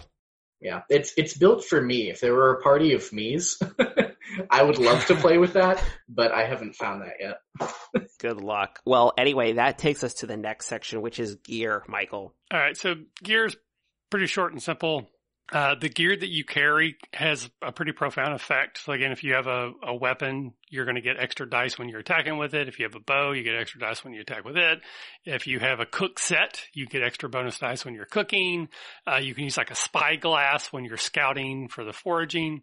And for the most part, they're going to give you a certain number of dice, uh, one, two, maybe three. And then if uh, something bad happens while you're using it, it can get broken. The gear section also details the stuff that you might want to buy when you're out in the world. It has a a supply rating. So common, you're going to find it most places. Uncommon, may not find it anywhere. And rare could be hard to find. And in those cases, you're going to roll a d6 and it will determine whether or not they have any or at all in, the in the place that you're looking. And then it also has a, a bunch, a bunch of lists of all the different items its supply rating, common, uncommon, rare, uh, if you wanted to create your own, what skills you would need, any uh, particular elements like a forge or uh, tannery, that kind of thing, and then what that item would give you as a bonus, uh, you know, if you have one. Uh, really, the big thing I wanted to cover is like magical items and artifacts, and these are more weighted towards weapons, but it doesn't have to be. But you can actually get like a magic sword, for example, that its die rather than being the standard D6 is a D10 or a D12. And if you buy the uh, the dice set from uh, Free League for the Forbidden Lands games, it has these special dice that have multiple successes. So, like if you have a D12 artifact sword, then obviously the six counts as a success, but maybe the eight counts as two successes, and the ten counts as three successes, and the twelve counts for four successes, and the, the dice actually has the, the different symbols carved on there. So I think that's a really cool, nifty way to show how powerful these artifacts and magical items are by giving them a, a D higher than the standard base dice system with additional successes built in and really no additional side effects or negatives. So I thought that was really cool. Anything else on gear? No, I can get a heavy spear. I'm good. Uh, and then the last thing I had was the critical injuries. I kind of already covered that. There's extensive tables in the back depending on what type of attack breaks you, you're going to roll on these different critical hits, or critical injuries. Some of them are like you twist your ankle and you have limited movement for one d6 days, or you broke an arm and it takes an additional d, you know, d6 to heal, all the way up to you're dead. You get beheaded. That's like the top one for a slash. You're like, yeah, your head is gone. You're dead. Make a new character. Time to roll a new character. Moving on. Get that sticker map out. All right. So that's everything in the player's handbook. And we didn't really cover it, but the books are also gorgeous in and among themselves. There's this like faux leather covering and they have these, uh, ribbon bookmarks, which I'm a big fan of. The player's handbook is sort of a uh, maroon red and the game master is this deep emerald green. The other thing I love about this book is that it is small. It is the size of a traditional hardcover that you would get, not a, not an RPG book. It's not the big usually what 10 by 9 or 10 by 8 or whatever it is. This is a pretty standard like book and I love it because it fits in my hand. I can read it into my bed and I think it's about the size of a comic book. I think that's why you like it so much. That's Tom. probably what it is. It's is basically yeah. a comic book. There you go. Yeah, and and the box, oh, and just to add the box they come in, I keep everything from the games in there: character sheets, the dice, it's all in one handy box so I don't have to worry about you know this big pile of different things or a binder or anything. Uh, and this is completely not the place to put this in here, but I forgot to do it at the top, so I'm going to do it now. We here at the RPG Academy were put on the Free League media list, so we, I got a free copy of the Bitter Reach campaign guide to do that review. But all of us on here bought our own sets of the Forbidden Lands, so we all bought this game ourselves uh, so this review was not in any way influenced by getting free stuff. Bitter Reach won't be either, but we did at least get one free copy. Though I think both of you guys also bought your own, so that'll still be. I bought everything on the Bitter Reach Kickstarter. I was like, yeah, give me it all. And so. all right, so let's move on to the Game Master's Guide. Uh, so I have the first section here. And basically this is just like an overview for the game master. And, and the thing I wanted to call out is there's seven principles for the game that it wants the game master to keep in mind. And they are number one, the world lies before you. And that falls into this map that we have that every group that plays it has, will have their own unique map and the stickers because you're going to make it your own. And it's a, it's a world that very little is known. It's full of adventures, but it's not like Forgotten Realms, for example, where there's so much of it's known and you know if you go you know two leagues that way you run into this village and seven miles east is this village the world's before you and you need to explore it to find it. Number two the land is full of legends and this is something even the website you can go to and you can download like all these additional legends. They're basically all these things places and people that you could run into. The, the land is full of these and you're going to encounter them as you explore. Number three the adventurers make their own fate they are going to choose the direction that they go. Their dice rolls are going to determine if they go the direction they meant. And if they run into something, their dice rolls are going to determine which of them are going to die because someone's going to, but the adventurers make their own fate. Uh, number four, nothing is for free. Everything is going to have a cost. Every success and I, and I keep harping on it mostly because I think it's funny because you are going to die a lot, but I don't think that's a negative. But nothing's for free.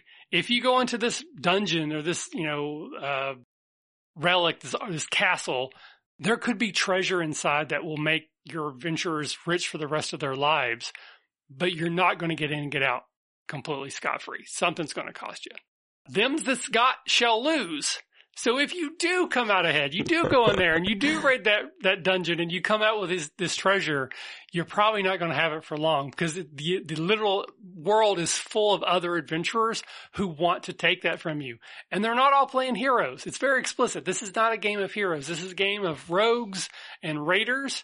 So if you have something, you're going to have to fight to protect it and you're probably going to die. Death is part of the story. Again, I've been harping on it the whole time death is part of the story. You are going to lose your character. This is not a game where you're going to take a character from level one to 20, beat the, you know, the, the goddess of death and retire the character. That is just not what this game is about. Don't expect it to be. Embrace the, the fact that losing characters is kind of part of the fun. Uh, and number seven, the end is never set. There, this is not a campaign where you know where you're going to start, you know where you're going to end because of one through six it's going to be different every time. It's going to be unique to each set of adventurers and each group of people that play. And that's part of the fun. You, the game master, you, the players don't know where things are going to go because it's completely based on the choices the characters make and the die rolls they make in those choices. Who knows where things are going to go? Yeah, I, I do definitely like that because I am a huge fan of RPGs that are very clear this is the experience we want you to get from this game, which is very similar to a story game or any sort of drama system. And this is one, another one of those things where it's kind of bridging the gap for me between this sort of drama system game and this OSR system because there's a very specific feel that it wants you to get from the Forbidden Lands. And this is what you just described, Michael. It lays it out for you. Uh, it also gives advice on the first session because it basically tells you don't prep a whole lot because who knows? And then from then on, it gives you advice on how to prep the next session based off of where you end. Uh, it's very pretty for, pretty short section, but I think it's really impactful for this particular game. Yeah, I uh, just to add one little note, like when I uh, started my second campaign of this, I started the party. They were around a fire. I all had them take one damage and give gave them one willpower, and basically had them each take turns saying what they both they all narrowly just survived. uh, just to kind of get people set in the, the, the tone. yeah, it's a game that really knows what it is. Yes. And that, Absolutely. that kind of, the next section of the Game Master's Guide is really, it's a lot of lore, which I love the, I love the lore here. And so Curtis, um, take it away. Describe this. What is the, it gives us a, a brief history of the Forbidden Lands. What is this section? Yeah, let me just read this in detail out loud to everyone for the next okay, two perfect. hours. Uh, let's do it. it's uh, so long story short. Uh, let's see. Uh, so uh, humans come from someplace out east, travel west across the ocean, and encounter this new land. Uh, they call Ravenland because they followed this raven carrying a snake, which they call the god Worm and uh, they encounter this place where dwarves and elves live. Uh, at which point, uh, and this is basically their big creation myth for the, uh, the setting, they separate the land and say, humans, you have to go down to this uh, this southern part, and uh, up here we'll keep elves and dwarves. Um, and then, and this is where uh, it get takes a turn that I'm like, oh, okay, this is an interesting uh, way to take this. But uh, they created orcs as a slave race, and uh, basically the setting that you're playing are after certain waves of like humans immigrating up uh, into that uh, elven and dwarf and orc land. Uh, they eventually separated from that southern human kingdom, so you're only playing in that northern thing and there are all these different waves of humans and the history lays out i think there are like four different waves of migrations of humans coming in from the west and from the south and causing all sorts of ruckus demons etc until eventually uh, this blood mist sets in uh, which is this weird like constant red fog uh, where if you leave your uh, your like village, uh, you get torn apart by weird blood mist demons. The bloodlings are the worst. Oh, I yeah yeah I've had my parties fight bloodlings, um, and uh, so eventually after what several hundred years or something, the blood mist recedes, and you play five years after this blood mist recedes. So since villages were isolated after centuries of um, blood mist, uh, it's like a whole new world that everybody's exploring. All they've really known are their local place. So you're playing, you know, basically people within that first wave of adventuring, going out and uh, exploring uh, all these new ruins and communities that have been lost to like your people or whatever. Yeah, it's a it's a very interesting history, and I think what they make it very clear is that basically all these different people groups in the Forbidden Lands, for the most part, are terrible. They just are. It is one of the the the things that the game really tries to capture is that there really aren't too many good or bad people.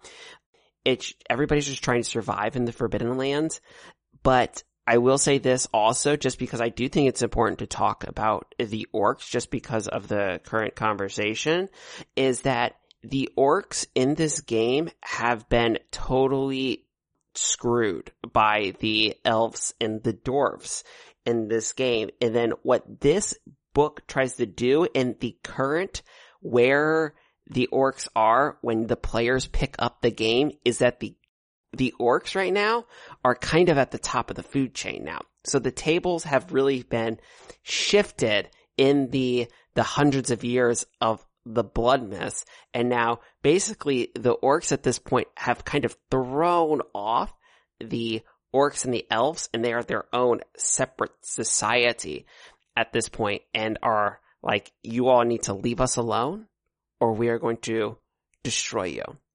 And so it's, it's the way it kind of, the way it kind of frames everything is, is really interesting. It doesn't make it seem like one is better than the other.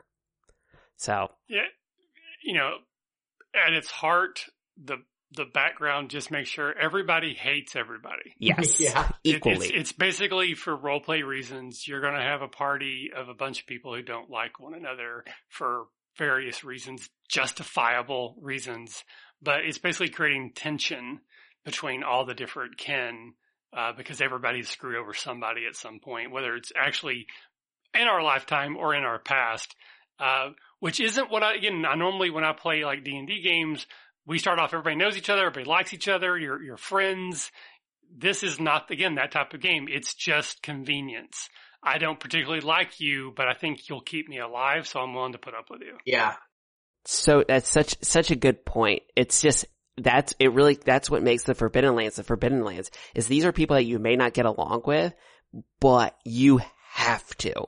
Otherwise, you are going to be swallowed alive by this terrible, terrible place. Yeah, and and the uh, the relationships that uh, you generate in character creation helps nuance that aside from just like, well, I don't like you because you're this, and it Yes. adds some some la- some layers to that. Perfect. Um, and then we get into the, the gods. Would you say then that the, how, how much of an impact do the gods play in this game, Curtis? yeah, the each of the factions pretty much have their own gods, so hmm uh, it, it really helps. And one of the things I really love, and I don't want to get too in the nitty gritty of the gods, Yeah.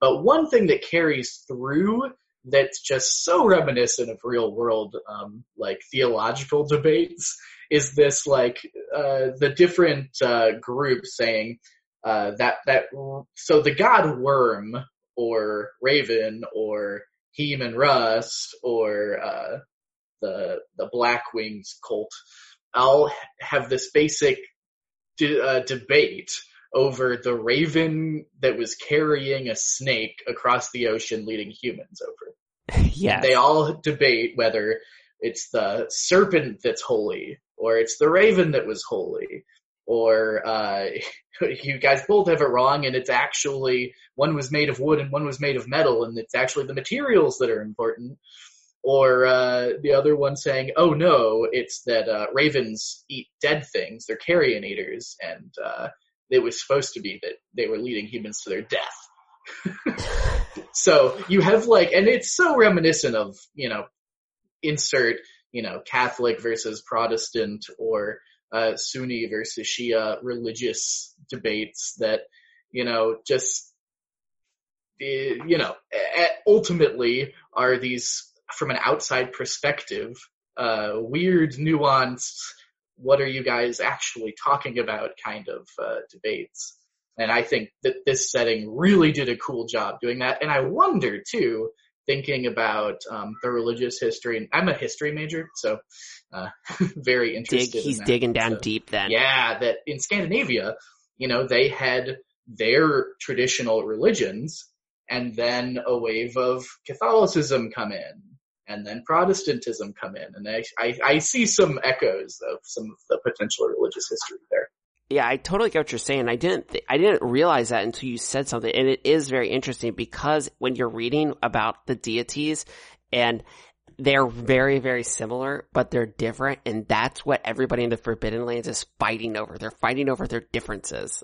Yeah, yeah, and then aside from those, so those are all the human deities, and then there's the um the the dwarf god, huge, uh, clay whale, you know, basically elves uh, and such have their own different little deities and some sort of side deities that are um, like spouses to another one or something like that.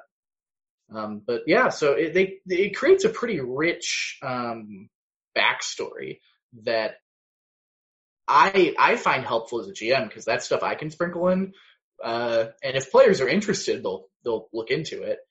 Or if they're not, they'll just continue exploring and pillaging. That's right.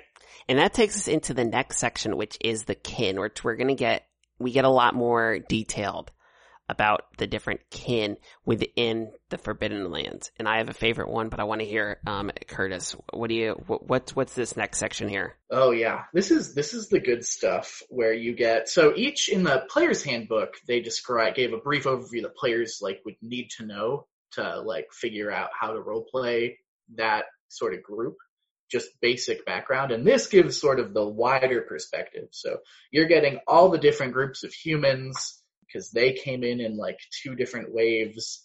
You've got the two different kinds of half elves, some that originated in the Ravenlands uh, or the Forbidden Lands where this is set. Those are interchangeable names. And then some that originated down south in the Alderlands. Uh, so they have two different half elf cultures essentially. Uh, one that's more elf associated, one that's more human associated. They've got the humans that came over not from that southern land, uh, but from this place out west that they only really give a few details of. Um, as Lean, that I think is going to be the next uh, setting book after uh, the Bitter Reach. Oh yeah, take my money, Free League. Yeah, uh, they've got um, like a lot of horse riders and stuff like that. Uh, so as a big overview, I don't want to get again too in the nitty gritty of all these groups. Do you guys have anything to add with the humans? No, I think that this whole section, I, I, think it's really great too because it allows you to really fill in the Forbidden Lands and the different gaps here. Personally, one of my favorites that they talk about in this whole section about kin is the halflings and goblins. Yeah. Um, Michael, I don't know if you had a chance to read the halflings and goblins section. I did not. Oh, I don't like it's so, and it's so good in the sense that the halflings and goblins are actually related to each other and how they're related is incredible. And it's really weird, but it, it makes halflings and goblins, um, be, um, you always think of, it's just really cool. It's really weird. I love it. Yeah, they're, they're basically the same.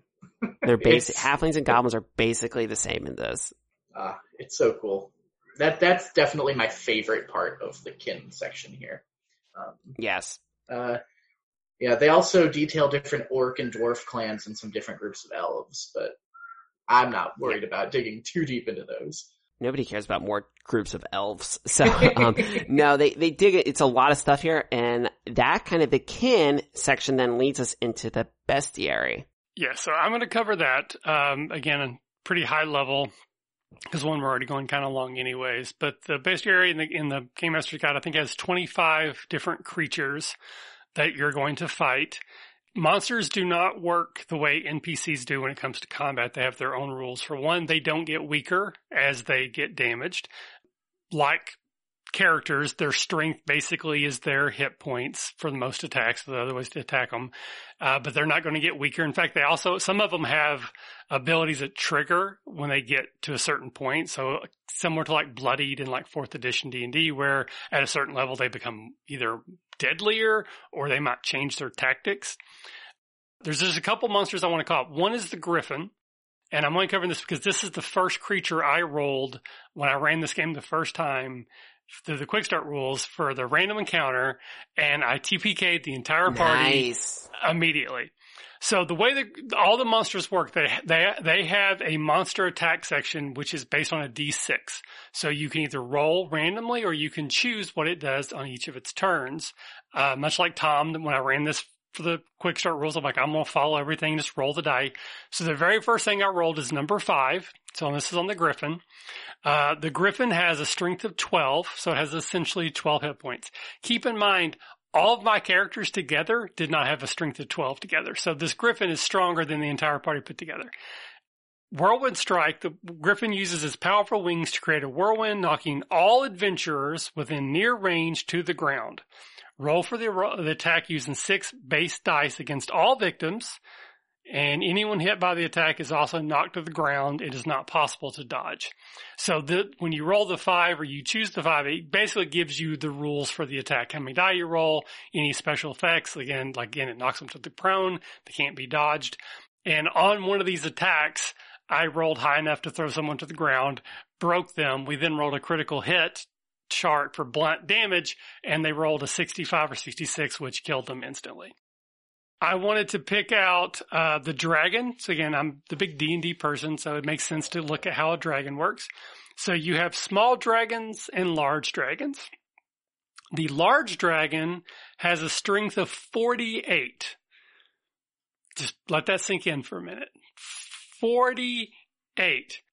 On their D6, uh, number one is claw attack, two is dragon roar, three is dragon wind, four is fire attack, five is tail action, six is firestorm. I only cover those because it's important because I'm going to tell you what firestorm does. The dragon rises above the adventurers in all its glory and lets out an annihilating storm of fire. All adventurers within short range are targeted by an attack with 12 base dice and a weapon damage of one, non-typical damage. If the attack hits, the victim suffers subsequent damage as from a fire attack above, and the attack can only be used once per combat. So basically, I, I, get to roll a six and then a four for anyone that was hit at all. It's going to kill the entire party. Like this just that's just it's just the end. Uh, but the big one I wanted to cover is demon because demons play a large part of the history in the in this world. And they do something really interesting with demon. Every demon is unique.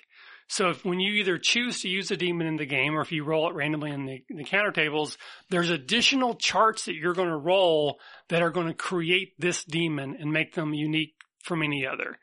So the first thing you're going to roll is their form. So it could be like humanoid, goat, bear, wolfkin, fog, shadow, squid. Uh, their form will help determine their strength and some of their other abilities and effects. So like the shadow demon is not affected by physical weapons. Uh, then you roll for its ability. And it could be like stone skin, which gives it extra rating or no awe, uh, no eyes. Uh, so when it draws initiative, it, you draw twice and take the worst one. Or it's slimy that can move through small openings. Then you roll for its attacks, claws or teeth or horn or tentacles, fire, uh, if you roll really well, it says roll three times or roll four times, because why not? Then the demon has a special ability, immune to weapons, immune to fire, immune to cold. It regenerates. And then you have its weakness. So it could be weak to water or light or cold or children or elves or dwarves or wood. And that's it. So yeah, every time you roll a demon, it's going to be completely differently flavored and unique.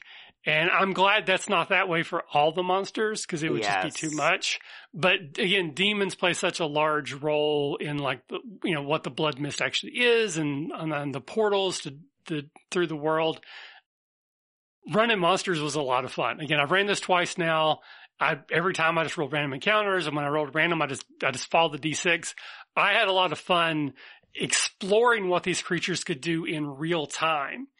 Uh, my my favorite anecdote, other than the Griffin TPK and the entire party, which we t- kind of re- rewound and said didn't happen, so we in the game five minutes in, is there's we had a Death Knight, and one of the Death Knight's abilities is that it opens up a portal to the demonscape and it's a fear attack on one person and it can actually like claw them and kill them if it rolls well enough. And it just so happened that when I rolled this, completely blanked, didn't do any damage whatsoever. And it was to someone who had really low wits. So we narrated that basically they just didn't notice that they were looking this way and all this, like this demon hellscape was open behind them and all these hands were reaching out and the character completely was oblivious and that's why it didn't affect them. And that was like the highlight of the entire adventure and it's all because of these random rolls and I loved it. Yeah, I, I love the, I love the random rolls so much. Uh, they're so cool. Like if I have one, uh, my favorite monster here is definitely the Bloodlane because if you look at the art, it is, I love creepy stuff in my games and it is so creepy. It is the Slender Man of the Forbidden Lands and I love it so much. It's so cool. Yeah, I actually, I had a, uh, at one point, um, somebody who, like most of the party had like gone and climbed up into like trees to get out of like the initial like blood mist like layer. And one person was struggling and could not get up this tree. And uh, so I actually just showed him the picture of like, this is what you see coming towards you.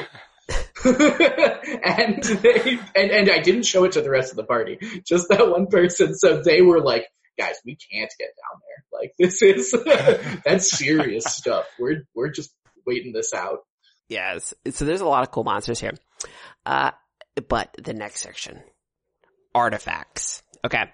So the one of the core concepts of Forbidden Lands is delving into these ancient places and just going out into the world to explore. How you incentivize players to do that is a lot of times with legends and artifacts. Artifacts are these rare ancient items that have existed in the Forbidden Lands for years and have been lost for centuries. And there's legends out there of these artifacts. And these artifacts are things that, you know, they're just your standard magic items.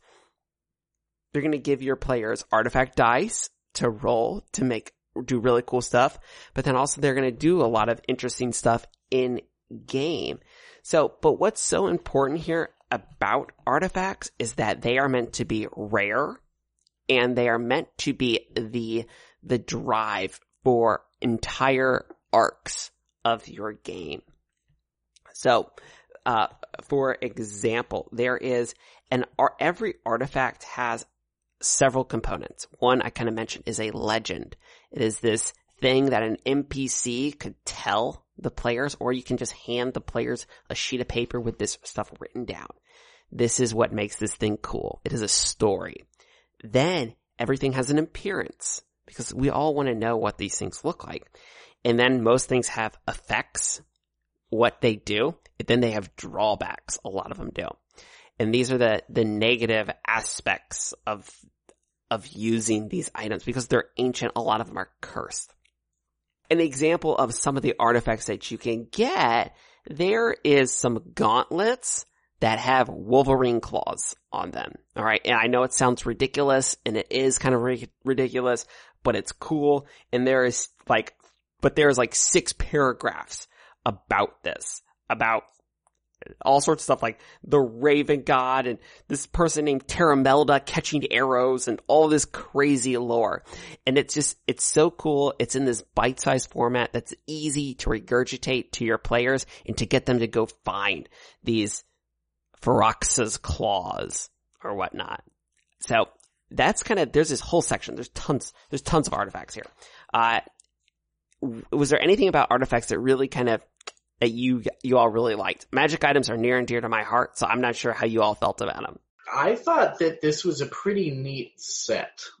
Especially some of them have like weird drawbacks that they'll learn. Uh, like, uh, I think my party, I think the only ones that I've really engaged with much were the phantom daggers. And I think at some point when you're using them, you start like they start taking away your empathy. Yeah, Oh, yeah. every time an attack with it breaks an opponent, the user suffers one point to their empathy score. These are the Edgelord daggers. I love these things. It's like the soul of three human assassins who were sent to go kill the king of the elves, and they failed, and the king of the elves trapped their souls in three evil blades. That And they it's just- yet they could store within their wrists. So they draw it out like Spider-Man style. Oh, it's, it's stuff like that that makes me really like this. But the encounters is the next section. And the encounters is, it really ties into the journeys. So, whenever your characters enter into a new hex, you roll on the encounter table. And if the characters are scouting, they can potentially see what the encounter is. So, it is a big old table. You roll it everything here is it says D66. That's two D6s. You roll your two D6s. You see what they rolled up. You look and see where you currently are, whether you're in which part of the land. Are you in the plains? Are you in the forest? Are you in the mountains? On the lake? And then there's a number. And then you flip to that number in the book and it's going to give you, here's the encounter. And these are not just encounters like roll 2d4 goblins and one dragon. It's, no, these are all weird encounters, such as, uh, one of my favorite ones is you come across a caravan band that has been ambushed and everybody's lying around bloody. And as you start to pick your way through the corpses, they rise up, but they're not undead. They're actually a bunch of bandits who have painted themselves and now they've captured you. And it's just like, it's these really cool things. Or you run across an elf and an orc who you think are fighting in the woods, but actually they're just reenacting ancient battles for fun because they're a bunch of thespians. And it's just stuff like that that really can make the whole Forbidden Lands feel really nuanced and interesting. So I love the encounters. I love that the Bitter Reach adds a ton more encounters because that's what I really like. So yeah, I've the encounters here, honestly, some of the best of. I, I would never want to just roll a random chart of, well, here are the monsters you find. After going through these, like it's just it, a lot of emergent play happening, and they give you just enough to go on, and then you have to deal with like so. You know, sure, you're taking this one modular little encounter, but that's going to grow into stuff. like half of Oh. these are really uh growing like the the my favorite is the demon baker uh oh yes, who is um creating these uh little uh uh, this halfling that's making baking and bringing his uh like gingerbread cookies to life essentially. Yeah gingerbread and that's a full encounter. yeah. And, and well and it's a multi uh multi step encounter. So the more you encounter him you're encountering different versions.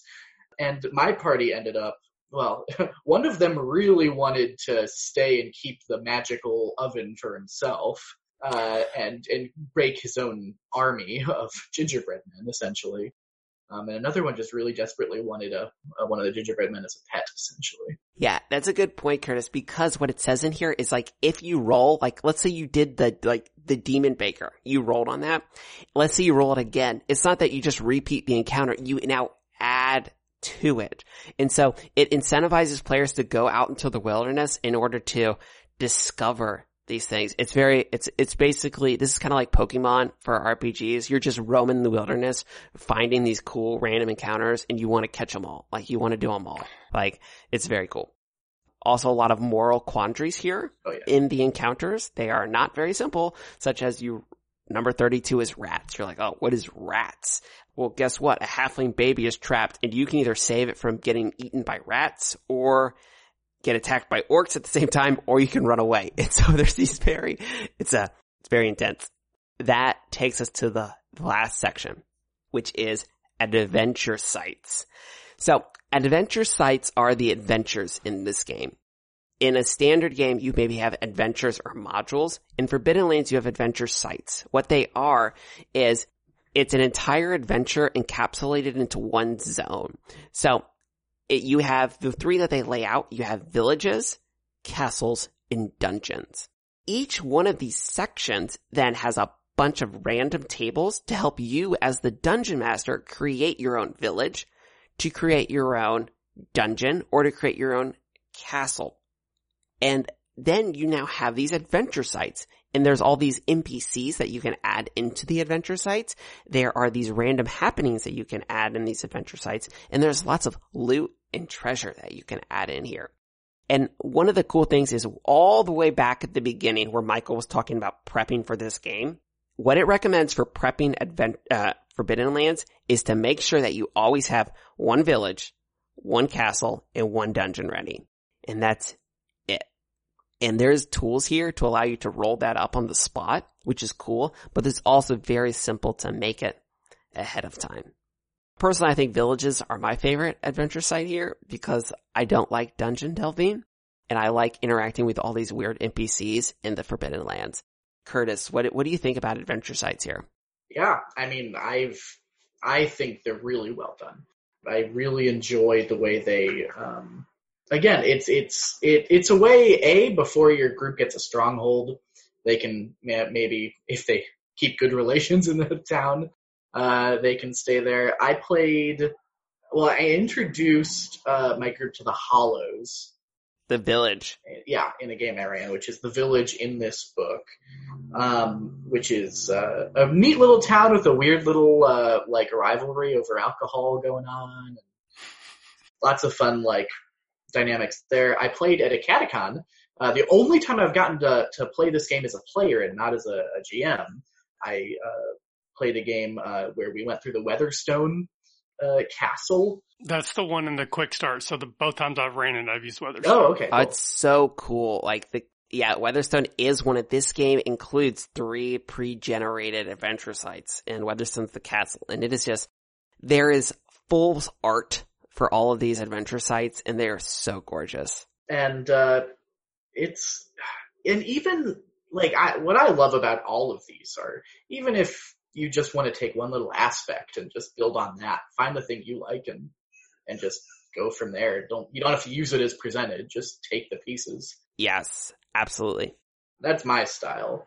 But I I haven't read, including in the I haven't made my way through Bitter Reach yet.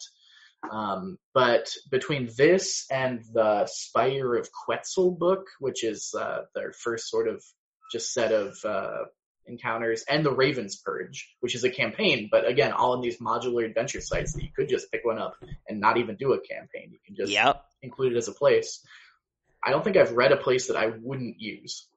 Exactly. I, I think that's what's so cool about them. I want to use all the adventure sites because they're all very unique and the, uh, they are really great.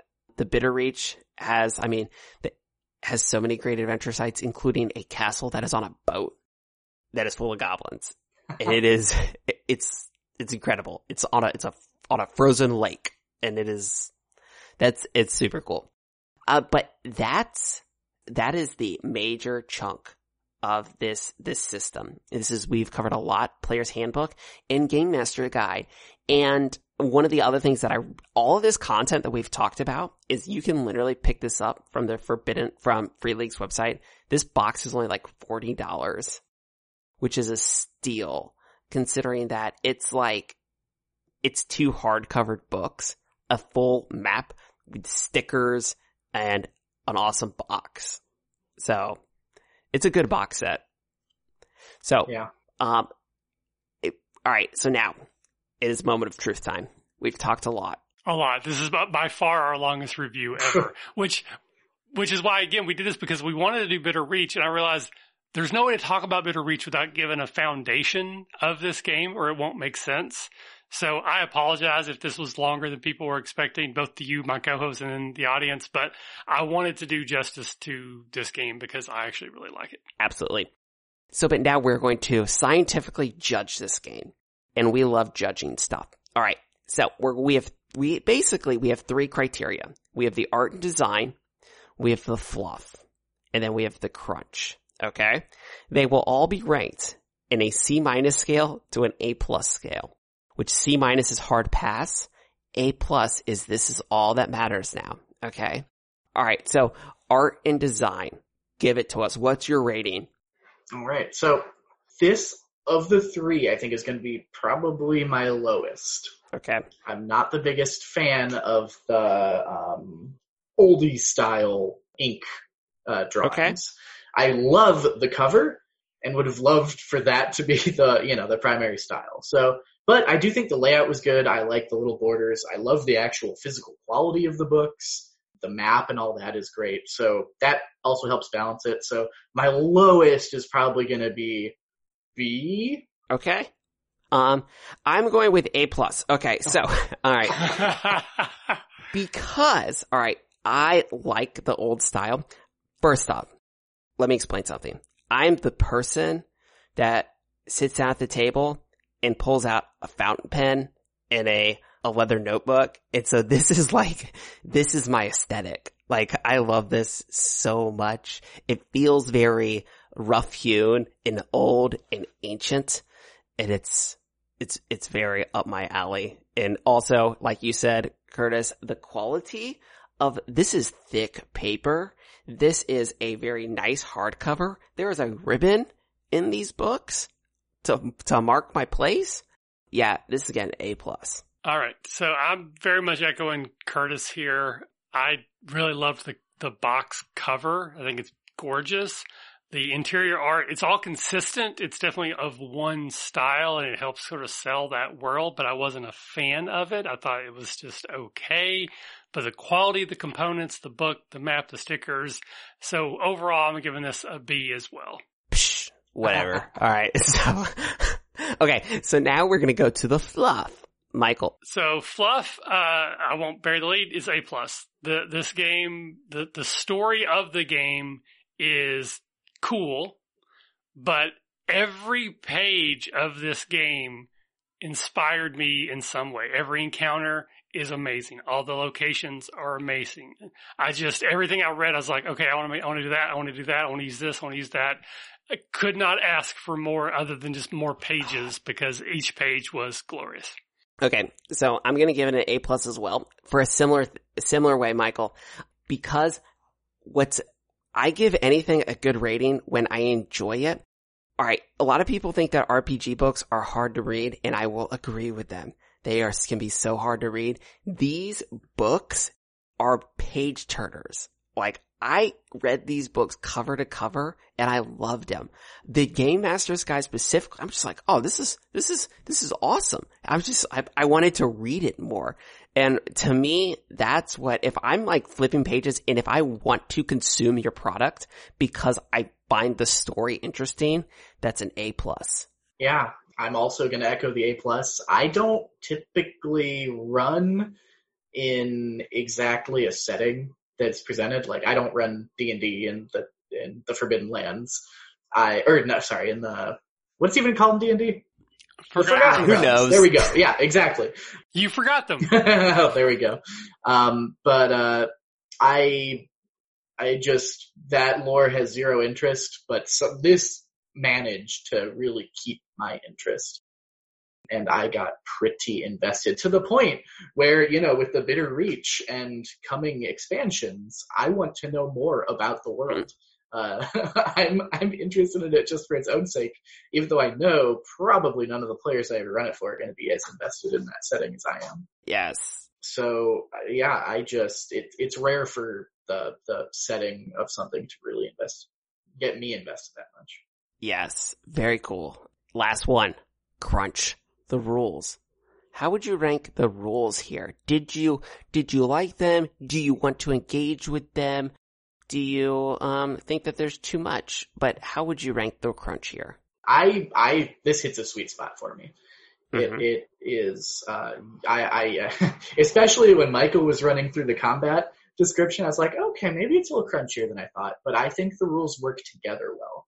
And I think that through using things like their proprietary dice, which they want you to buy and they can make more money, but they actually genuinely help at the table. I've played with some people who were trying to play with their own dice and they're like, oh wait, which color did I use for this piece? So using their dice really does help. Um, I think moderate the crunch along with the initiative cards and That comes with action cards that you can see and remind yourself what you can do. So I think that helps keep things on track. I think it's an elegant design that you're using a very similar core mechanic throughout. It kind of reminds me of like the um, FFG Star Wars and Genesys stuff in that way. So decent number of rules, but I think they're really well done and they cover what the game is about, which is the biggest thing for me. Okay. So what's your rating then? Oh, did I say uh, A plus? Yeah. A plus. Okay. So I'm gonna actually, I'm gonna actually, um, change up the format because I'm the one talking and can do that. So Michael, you're gonna go next. Um, what did you, what did you think about the crunch here? So I do think that it all works well together. I think the game feels very much like two parts. There's the exploration part and then there's the combat encounter parts, but everything kind of still works together. It flows together. I enjoy that. It's still crunchier for me yep. than I would prefer. I think just some of the terminology could be different would help, but I'm going to say it's an A minus, which on our scale is I love this. So it's still good. I still like it. I still want to engage in it. I'm looking forward to playing this more, but I can't give it an A plus. It's, there's just too many parts that are a little fiddly for me. Okay. I totally, I get, I get what you're saying there. It's, for me, it's, um, the, the melee combat can feel a little bit cumbersome at first, but once you've, what I found is as, I had to reread a couple sections because I didn't get it at first. And then I had to go talk to somebody who also plays this game. And I was like, ah, what is, what is up with this? They explained it. And so I had to go back and I had to reread it.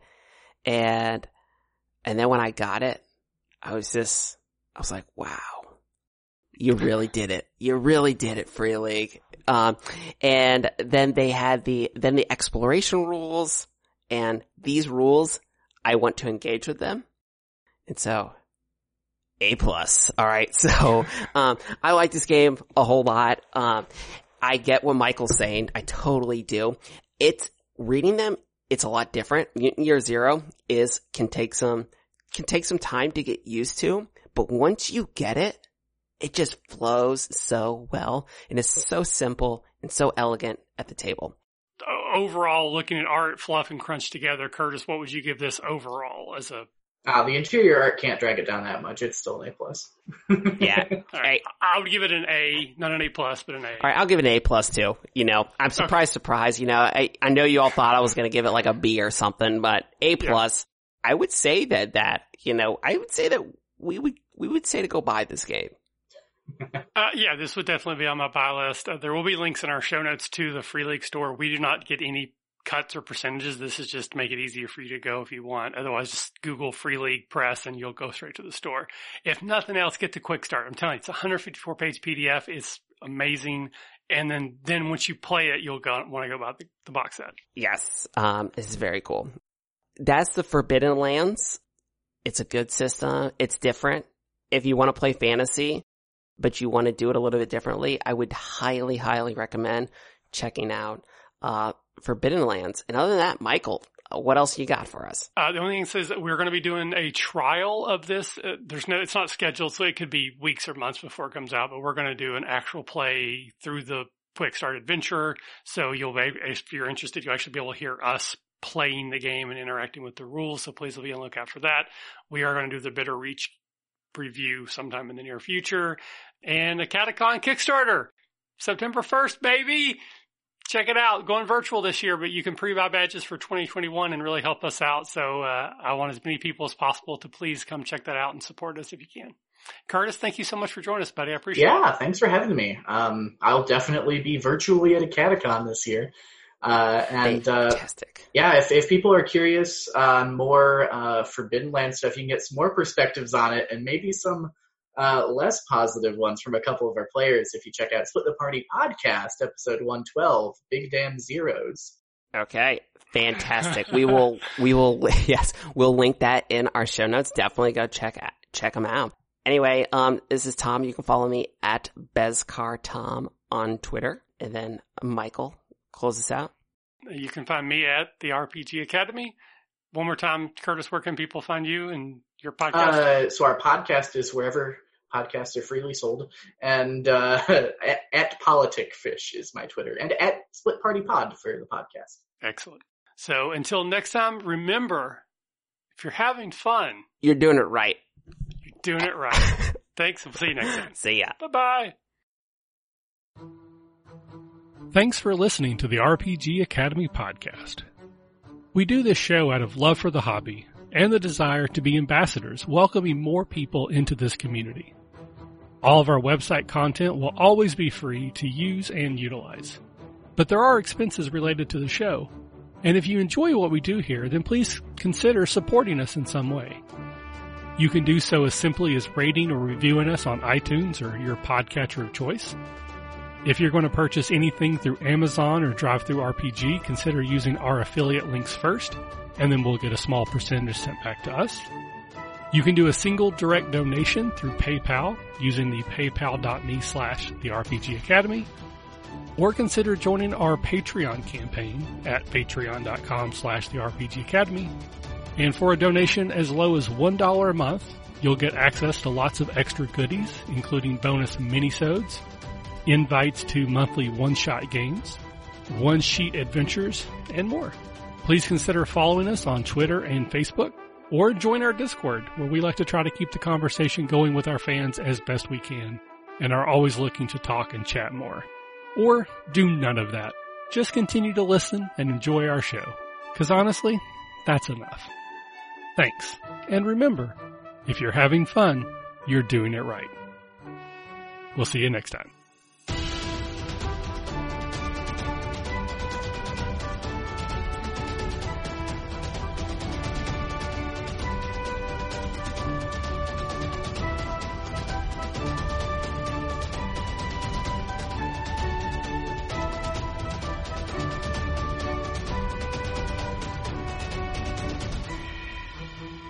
The music used for our intro and outro is Fly a Kite by Spectacular Sound Productions, used under the Creative Commons Attribution Share Alike license.